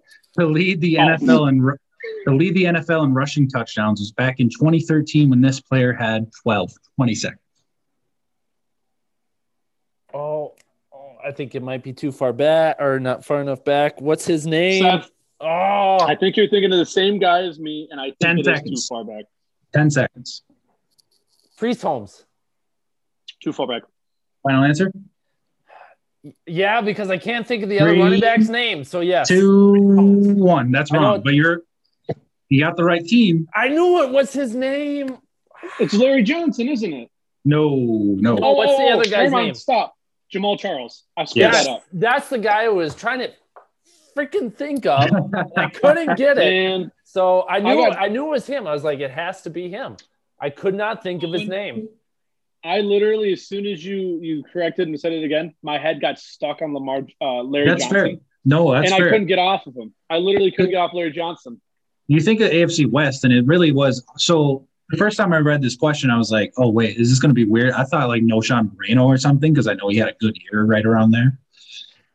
But Jamaal Charles was kind of the easy pull when it you think about it because he easier. was. yeah, But Priest, I mean, Priest Holmes was 2003. Larry Johnson was 2007. So hmm those were the, those and leaders. Priest Holmes was the only guy that popped in my head, but I'm like, I know it's not him. I could not. Yeah, that, frustrating. That's that one honestly, that one honestly kind of bothers me that I didn't pull that. I like Jamaal Charles. Jamaal Charles, who played for the Broncos and out of Texas, he played with Vince Young. How did I not pull that just now? But anyways, But, He was I mean, good. He was he was like undeniably the best running back for about three years. Yeah. Injuries happen. very good for a while. The uh, okay, Seth. I mean, that was your chance to take the lead, but you do, but you do have the chance to tie, and you definitely don't want to let Jeremy And I should Have have, another had that because I knew it. bury. knew it. I'm frustrated with myself. Okay. Now, just a reminder, I can pull up two another two questions pretty quickly. Let's just see how we feel after this one. Okay. I'm ready. This is for two. I question I'm ready. three, four. this is question four. This is question four. Wow. Okay. Seth, 30 seconds after I finish. The last player from the NFC South to lead the NFL in rushing touchdowns was back in 2015 when this player had 11. 30 seconds. Again, the last player from the NFC South to lead the NFL in rushing touchdowns was back in 2015 when this player had 11. 20 seconds. Devonta. Freeman. Final answer? Yes. You, you Five. Seth's got on the board. There we go. Tied it up. I was I thinking was sitting Saints. I was thinking Saints the whole time. Like, no, stop. No, stop. oh, I shoot, man. was like, I went to myself, powerful offense. I was like, well, Panthers weren't good for a long stretch there. And then I was like, it's got to be Freeman. I'm like, but you can't go far that far back to Michael Turner. I'm like, it's got to be Freeman. Yeah. Then I was like, was Freeman that far back? And then I was like, yeah. Free. And no, he's All right. on. Uh, who's he playing for? The Jets right now? No, I don't think he's playing for anybody. Giants. he's on the Giants. giant. Oh yeah, I- it was- Giants. yeah. I don't know if he's still under contract, but he was for the Giants. Yeah, I actually had picked him up on my fantasy team for a couple weeks when um when Barkley went down. They brought Freeman in, and he did all right. Didn't Okay. pan out. I mean, it was okay, but it didn't pan out like you would have you would have hoped. All right, Owen, let's do two more since it's tied up. Two more. Two more. Gotta go since two it's more. tied gun, tied game. Real quick, Owen, while you're digging, I'm just gonna make sure because mine are screenshots. I just want to have them handy. Yeah, I mean, if you want to do them now, we can, and then I can pull up the last two. Well, the one I have ready, the other one I have to pull. So, Owen, oh, I didn't know if I wanted to be as friendly with the wording as you. Like you're you're you're bringing it down to division. I was just going to go conference. That's fair. I mean, whatever you want to, they're still challenging. I mean, I'm glad you, you it, it was right. It's right on the tip. Seth got that one. I'm glad, but you know, kind of gets right on the edge. And mine aren't going to be players; they're going to be teams. I'm gonna now that the farther that we get into it, the harder time I'm gonna have. I'm gonna get like mixed up and accidentally ask the, the same question. Um, but I think we're solid at this point. All right. All right. All right. All right. I think I got it for you guys. Let me just get the proper wording for you real fast. Okay. Let's hear it. This AFC team. Seth first. Yep, Seth, this one's for you. This AFC team, I'm going to give you the statistic and then you've got to tell me the team. This AFC team in 2016 had three starting quarterbacks and threw no more than two interceptions the entire season. I'll even give you another statistic to this. All three of these quarterbacks have went on to separate teams since and have been starters since this 2016 AFC team. Can, can I can I ask you? I probably I'm not giving you any more details. I'll, I'll give up too much at that point. I probably shouldn't have given you the last bit. I'm gonna say the Patriots. Is that your final answer? Yeah, uh, Brissett, Jimmy G, and Brady. Ding, ding, ding! He gets it. Give him two that. Picks. Give him that wow, two picks. That that's kind of I was like, did they really only throw two picks? But it's like I'll, that can't that I'll can be the only time because that was probably when Brady was Deflategate, right? When he was suspended. For... Um, I don't remember that part for sure. Um, they did go on to play in the Super Bowl and won against Atlanta. Um, but as far as statistics, Brady threw 28 touchdowns, two picks. Garoppolo threw four touchdowns, no picks, and then Brissett threw no touchdowns, no picks. So Brissett 900 had, yards. Brissett had two and a half games. Jimmy Jimmy G had a game and a half. Then Brady uh, had the uh, rest. Jimmy G Jimmy G went. He played six games, started two. Brissett played three games, started two. Uh, Jimmy G was two and zero. Oh. Jacob, Jacoby was one and one, and Tom Brady was eleven and one. All right. Ding Good ding question. ding. Give it to him. All right, Owen. Here is your question. Talk to me what is this this 2010 AFC team is the only team to ever have the number one offense and the number one defense and miss the playoffs.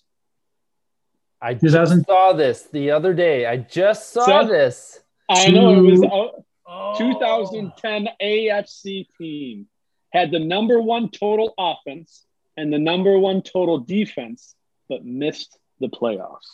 I had a I had a team come to my mind straight away, but I'm trying I can't place the year specifically. So I'm just gonna roll with it. I'm just gonna say the Chargers. Ding ding ding, give it to them. because they they they always did. I remember there was one year where they were just they were special, and then they just didn't. They were. They had what like ten wins that year. I'm pulling it right now. Um, they were nine and seven.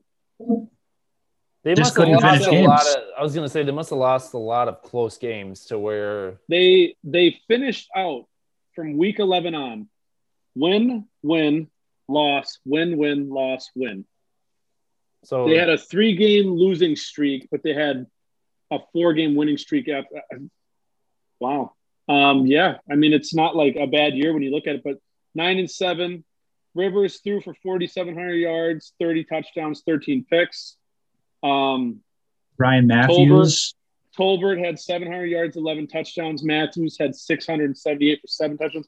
I Malcolm think that was Floyd Ryan Mathews' Vincent Jenkins. rookie year. It was, yeah. Malcolm Floyd, Yep. Vincent Jenkins, or Jackson, John, uh, RP. Jackson. Yep. Man, the- what a- recently, yeah. some Darren names. Sproles, Jacob Hester out, out of LSU. Damn. E- Eric Weddle, the beard, of course. Quentin Jammer was still there. Holy crap! Huh. Wow. Randy. McMichael. What a name. You guys oh. remember Randy McMichael? Yeah, Oh, Dolphins, Chargers, Randy McMichael. Oh, my God. love it. Hey, good, good questions though. All right, boys. Excellent questions. All right, I got two. You guys ready? All right. You ready to finish this? Oh, let's finish this off, huh? Now what? Now what was the record again? You guys each got one. Is that what it was? We both got one head to head. Seth now has two. You have one. Okay. Well, uh, All right. one for Jeremy and I, yeah, one to one. Yeah, head to head, we're one to one. Seth and I were an exhibition game. Celebrity, All right. uh, yeah. Okay, Celebrity So- death match. so Seth went second. So Seth's gonna go first in this round. Um. All right, here we go. Who is the most recent defensive player to win Super Bowl MVP who is also in the Pro Football Hall of Fame? Who is the most recent defensive player to win the Super Bowl MVP and is also in the Pro Football Hall of Fame? Yeah, 20 seconds. 20 seconds. That's a lot Because of I- Super Bowls. I'll give you okay, I'll give you 30 seconds. Starting now. So uh, you really you got to kind of like go shift through the the Super Bowls. Who's won? Ah, there's one name that pops in my mind, but I feel like it's too far back. But it's like almost is it too far back because so many quarterbacks win it now. How many how many seconds do I got? Say 15.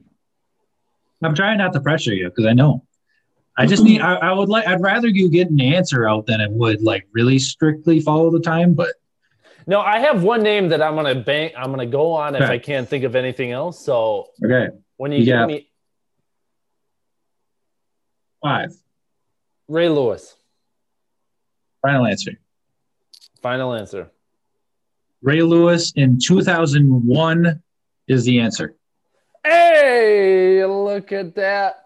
He was the first answer. figured it was. I figured it was those Ravens. It was Yep. the first name that popped in my head. I'm like, he's probably the last guy to do it. He's a Hall of Famer. I mean, like I I, mean- said, so many quarterbacks win it now. Yeah, it's hard to really track, especially 2000 to 2010 to track who the the defensive MVPs were. But uh, yeah, But goes all the way back. that's that's why I was like, is that too far back though? Kind of thing too. I was like, there's there's really nobody, no other defensive. Yeah, I almost thought uh, I was trying to remember like in 2013 if Ed Reed won it, that would be the other one that, that messed me up. And then I remember Flacco won the uh, that that MVP. Weirdly. after that one. Jeremy, do you have Ray Lewis? I was thinking it was either Ray Lewis or somebody like Ronnie Lott. Or I'm like, I was just those were the names Go coming to farther. head. Oh yeah, yep, yeah, that would have been interesting. Try you know, try not to strain you too much, but just to give you a little tickle on the noggin. You know what I mean? Let's get those brains working. Tickle on the noggin. All right, Jeremy, you need this to tie Seth for the week. For the week, Seth came back. I He- almost I almost don't want to end with two each. Seth, I want to keep going here. I mean, if you tie, I'll give you one more. Yeah, we'll have to do a tiebreaker. Yeah, yeah, yeah. Okay. Here we go. I'll read it once. The timer starts, and then I'll read it again. Who is the most recent non quarterback to win Super Bowl MVP who is no longer active in the NFL? I'll repeat. Who is the most recent non quarterback to win Super Bowl MVP who is no longer active in the NFL? Any other mm-hmm. position to win Super Bowl MVP no longer plays. Time out. Re, re say that question to me one more time. Who is the most recent non-quarterback to win Super okay, Bowl that's what I wanted to hear. to win Super Bowl Antonio MVP? Holmes, Final answer. positive. That's right. 2009. It's Antonio Holmes. I had to make sure you said non-quarterback because I was like, in my head, I thought that's what you said. I'm like, that's the only guy because like Fitz would have. Yeah, it was. I was like, it's got to be Santonio Holmes. Yep. I'm trying to think of other ones. I mean, Von Miller, Malcolm Smith, uh, Julian Edelman. Those are the only other three that I but can think of. non-active.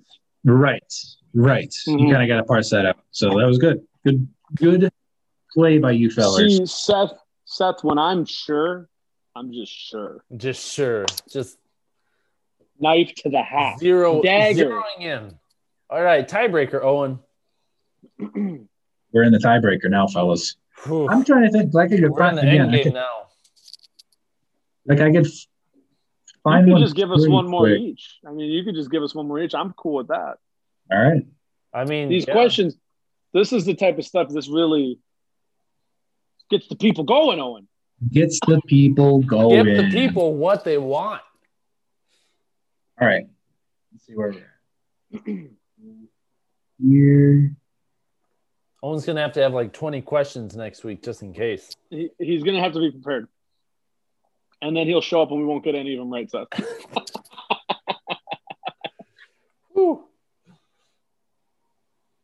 You know, I do. I, I, I felt more confident this week and uh, doing a little better. Doing a little better. two and two. We're both two. We're both two right now. It's all right. And and, and these aren't these weren't cupcake questions either.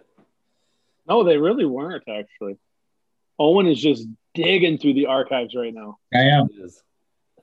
Okay. He's gonna give He's us like, something what from can I like just- 1929. He's like, what This'll can I be- just bury these idiots with? this will be well this will definitely be more challenging I, I think i think i mean there's still a good chance with your your uh, football knowledges to go on so who's who's going first this one Jeremy is. I went first last time. Yeah. You ready jeremy Always.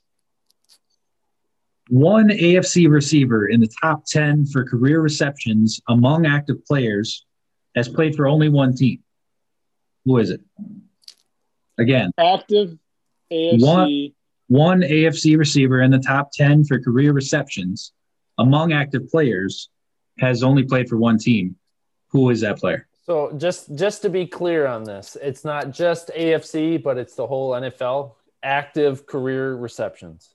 right Okay. Wait, holy crap. You lost me right there. This player is currently active.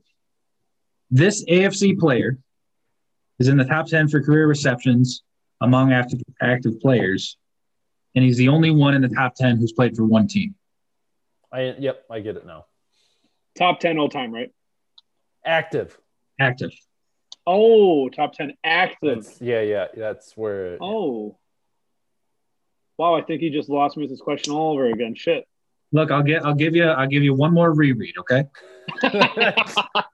I know I I need it. it's I knew these it. are these This are better Funny. this one, this These- one's good. This one's tough. these these questions have to be finicky and they're better off shown to you, But I'm taking uh, notes. I'm taking not- notes. I got that's you. not where we're at. I got it. Hey, you can't take notes. That's cheating. I can't. I just Oh, wrote down top 10. I wrote down top 10. That was it. Just top 10. One I, One- I, I think I got it. I think I got it.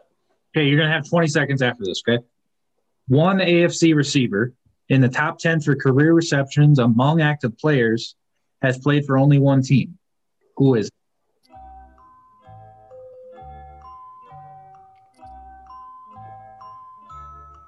God, I feel like this shouldn't be this hard. You got about 10 ish. Think of a guess. I'm like, that's the thing is when I don't pull a name at all, I just don't pull a name. Five, I have two names that popped in my head right away. two, one, throw a guess. Throw a guess. I got to give a name. I got to give a name. Five, four, three, two, one. Wait, It's buzzing. I'm buzzing you. You'll get a second Oh. guess after. All right, Seth. I'll reread and you got a little bit to go. Okay. One a one AFC receiver in the top 10 for career receptions among active players has played for only one team. Who is it? I have two two names come to mind.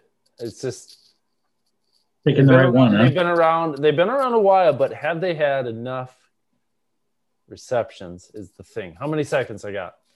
10. Five. Four. Five, Keenan Allen. four. Final answer? Three, Yeah, I'm not super Two. confident, but one. You're wrong. What was your second guess? Ty. Also wrong. Okay. We're looking All for Hey, hey, hey. AJ Green.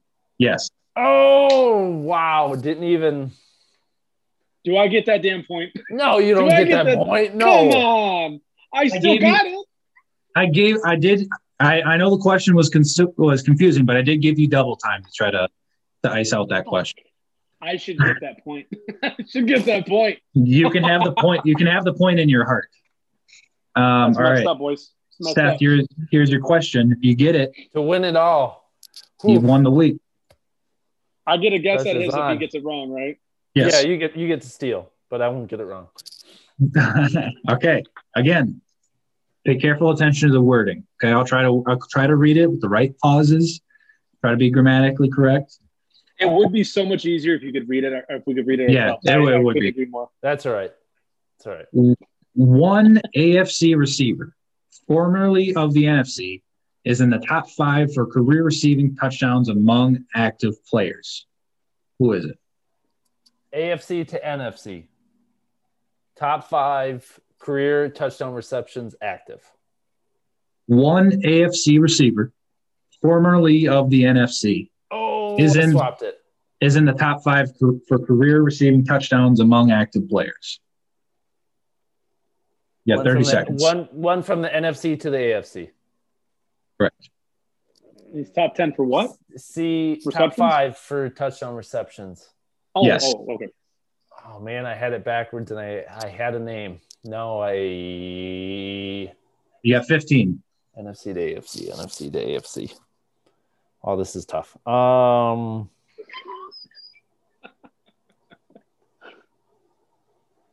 Gosh, I I'm, I'm gonna pull a Jeremy. I don't even Four. AFC, AFC, Think of a guess. AFC, AFC, Throw it a guess. AFC. Throw it a guess. Uh, Throw it a guess. I I, I can't you. even throw it out a guess. Buzzing. That's all Here you I know. So that's the thing is you Man, start stumbling over names. I know. Here you go. Here you go, Jeremy. One AFC receiver, formerly of the NFC, is in the top five for career receiving touchdowns among active players. Who is it? You got 30. Currently in AFC, used to be in NFC. Correct. Top five, five in career touchdown receptions. Current career touchdown receptions, right? Active. Yep. You got 15. Receiver. Think of a guess. You got five, four, three, two, one. Stefon Diggs. No. Dez Bryant. That's the Brian. He's a free agent. wow. He's a free agent. That's so messed up. He's a free agent.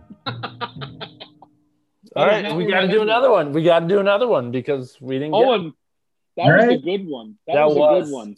Both of Dez them. Bryant. not even in- Actually, right. Did you see what he said about the Ravens? No. He said as soon as he got into the practice field, he knew it was the wrong fit. He's, he said he'd never go back to the Ravens. Basically, Really? Wow. I just read that. Wow. I just read that the Why other did day. he yeah. stay then? I think he was just looking to get uh his basically somebody to put him on the field. Um, Yeah. And then there was that controversy of when they said he couldn't play because of Yeah, COVID yeah, restrictions. yeah, yeah. And he said he was actually healthy. Yeah, very interesting. All right, we got to do another one. Damn it, Jeez. a cowboy of all. Who's okay? Who's going first? This is the last. I got. I gotta quit after these two. I got it. That's fine. we'll we'll have to. Yeah. Wait, This is it. one I- more each. yeah, one I more know. each. I'm it. One more each. Okay, Seth. Seth's it. Yep. Lightning round. You get a little less time. You get 20 seconds. Okay. Okay. All right. All right. All right. After I read the questions, 20 seconds. Oh, you know what? I, I can't. I can't. I actually can't do it. I already, I already kind of revealed the answer to one Shoot. in previous. Okay, just give me just give me a second. I'm, I'm find some more. Shoot. It was actually Super Bowl MVPs again, and we oh. already kind of talked about some. Oh, So- Von Miller. And, yep, yep, yep. One one would have been easier than the other, but we'll save that for maybe maybe for another time. I'll think of a way to reframe it. You're stressing me out, Owen. I got to go to a Celsius. Gotta go to the Celsius. This podcast brought to you by. No free ads. Not even Summer Shandy. All right, Nope. fine. If you say so. Nope. Just blurt it, blurt it out uh, right when you know the answer. Okay. Okay. Tom Brady.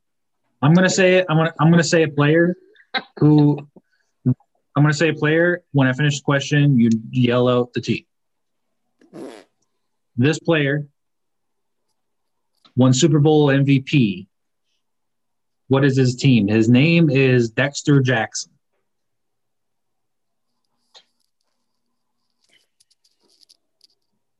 Oh man. And I heard I I know the name. Shoot. And he won Super Bowl MVP, Dexter Jackson. Which team? It's got to be way back. Got to be. How many guesses do we get? Because I can't just keep rant, ranting off names. I mean, you each get one guess before the other one. You know, Owen, before you can guess again. I'm gonna say the Steelers. Oh no, sorry. Okay. I'm gonna go. It's got to be way back. Dexter Jackson. I then. think this is early '90s. Am I right, Owen? Fucker. Can't narrow it down. Can't narrow it down. I'll give a hint after seconds. you miss this one. After you, that's sick, man. That's sick. Um, I'm gonna go with. I'm gonna go with the Broncos. No, he was a free safety.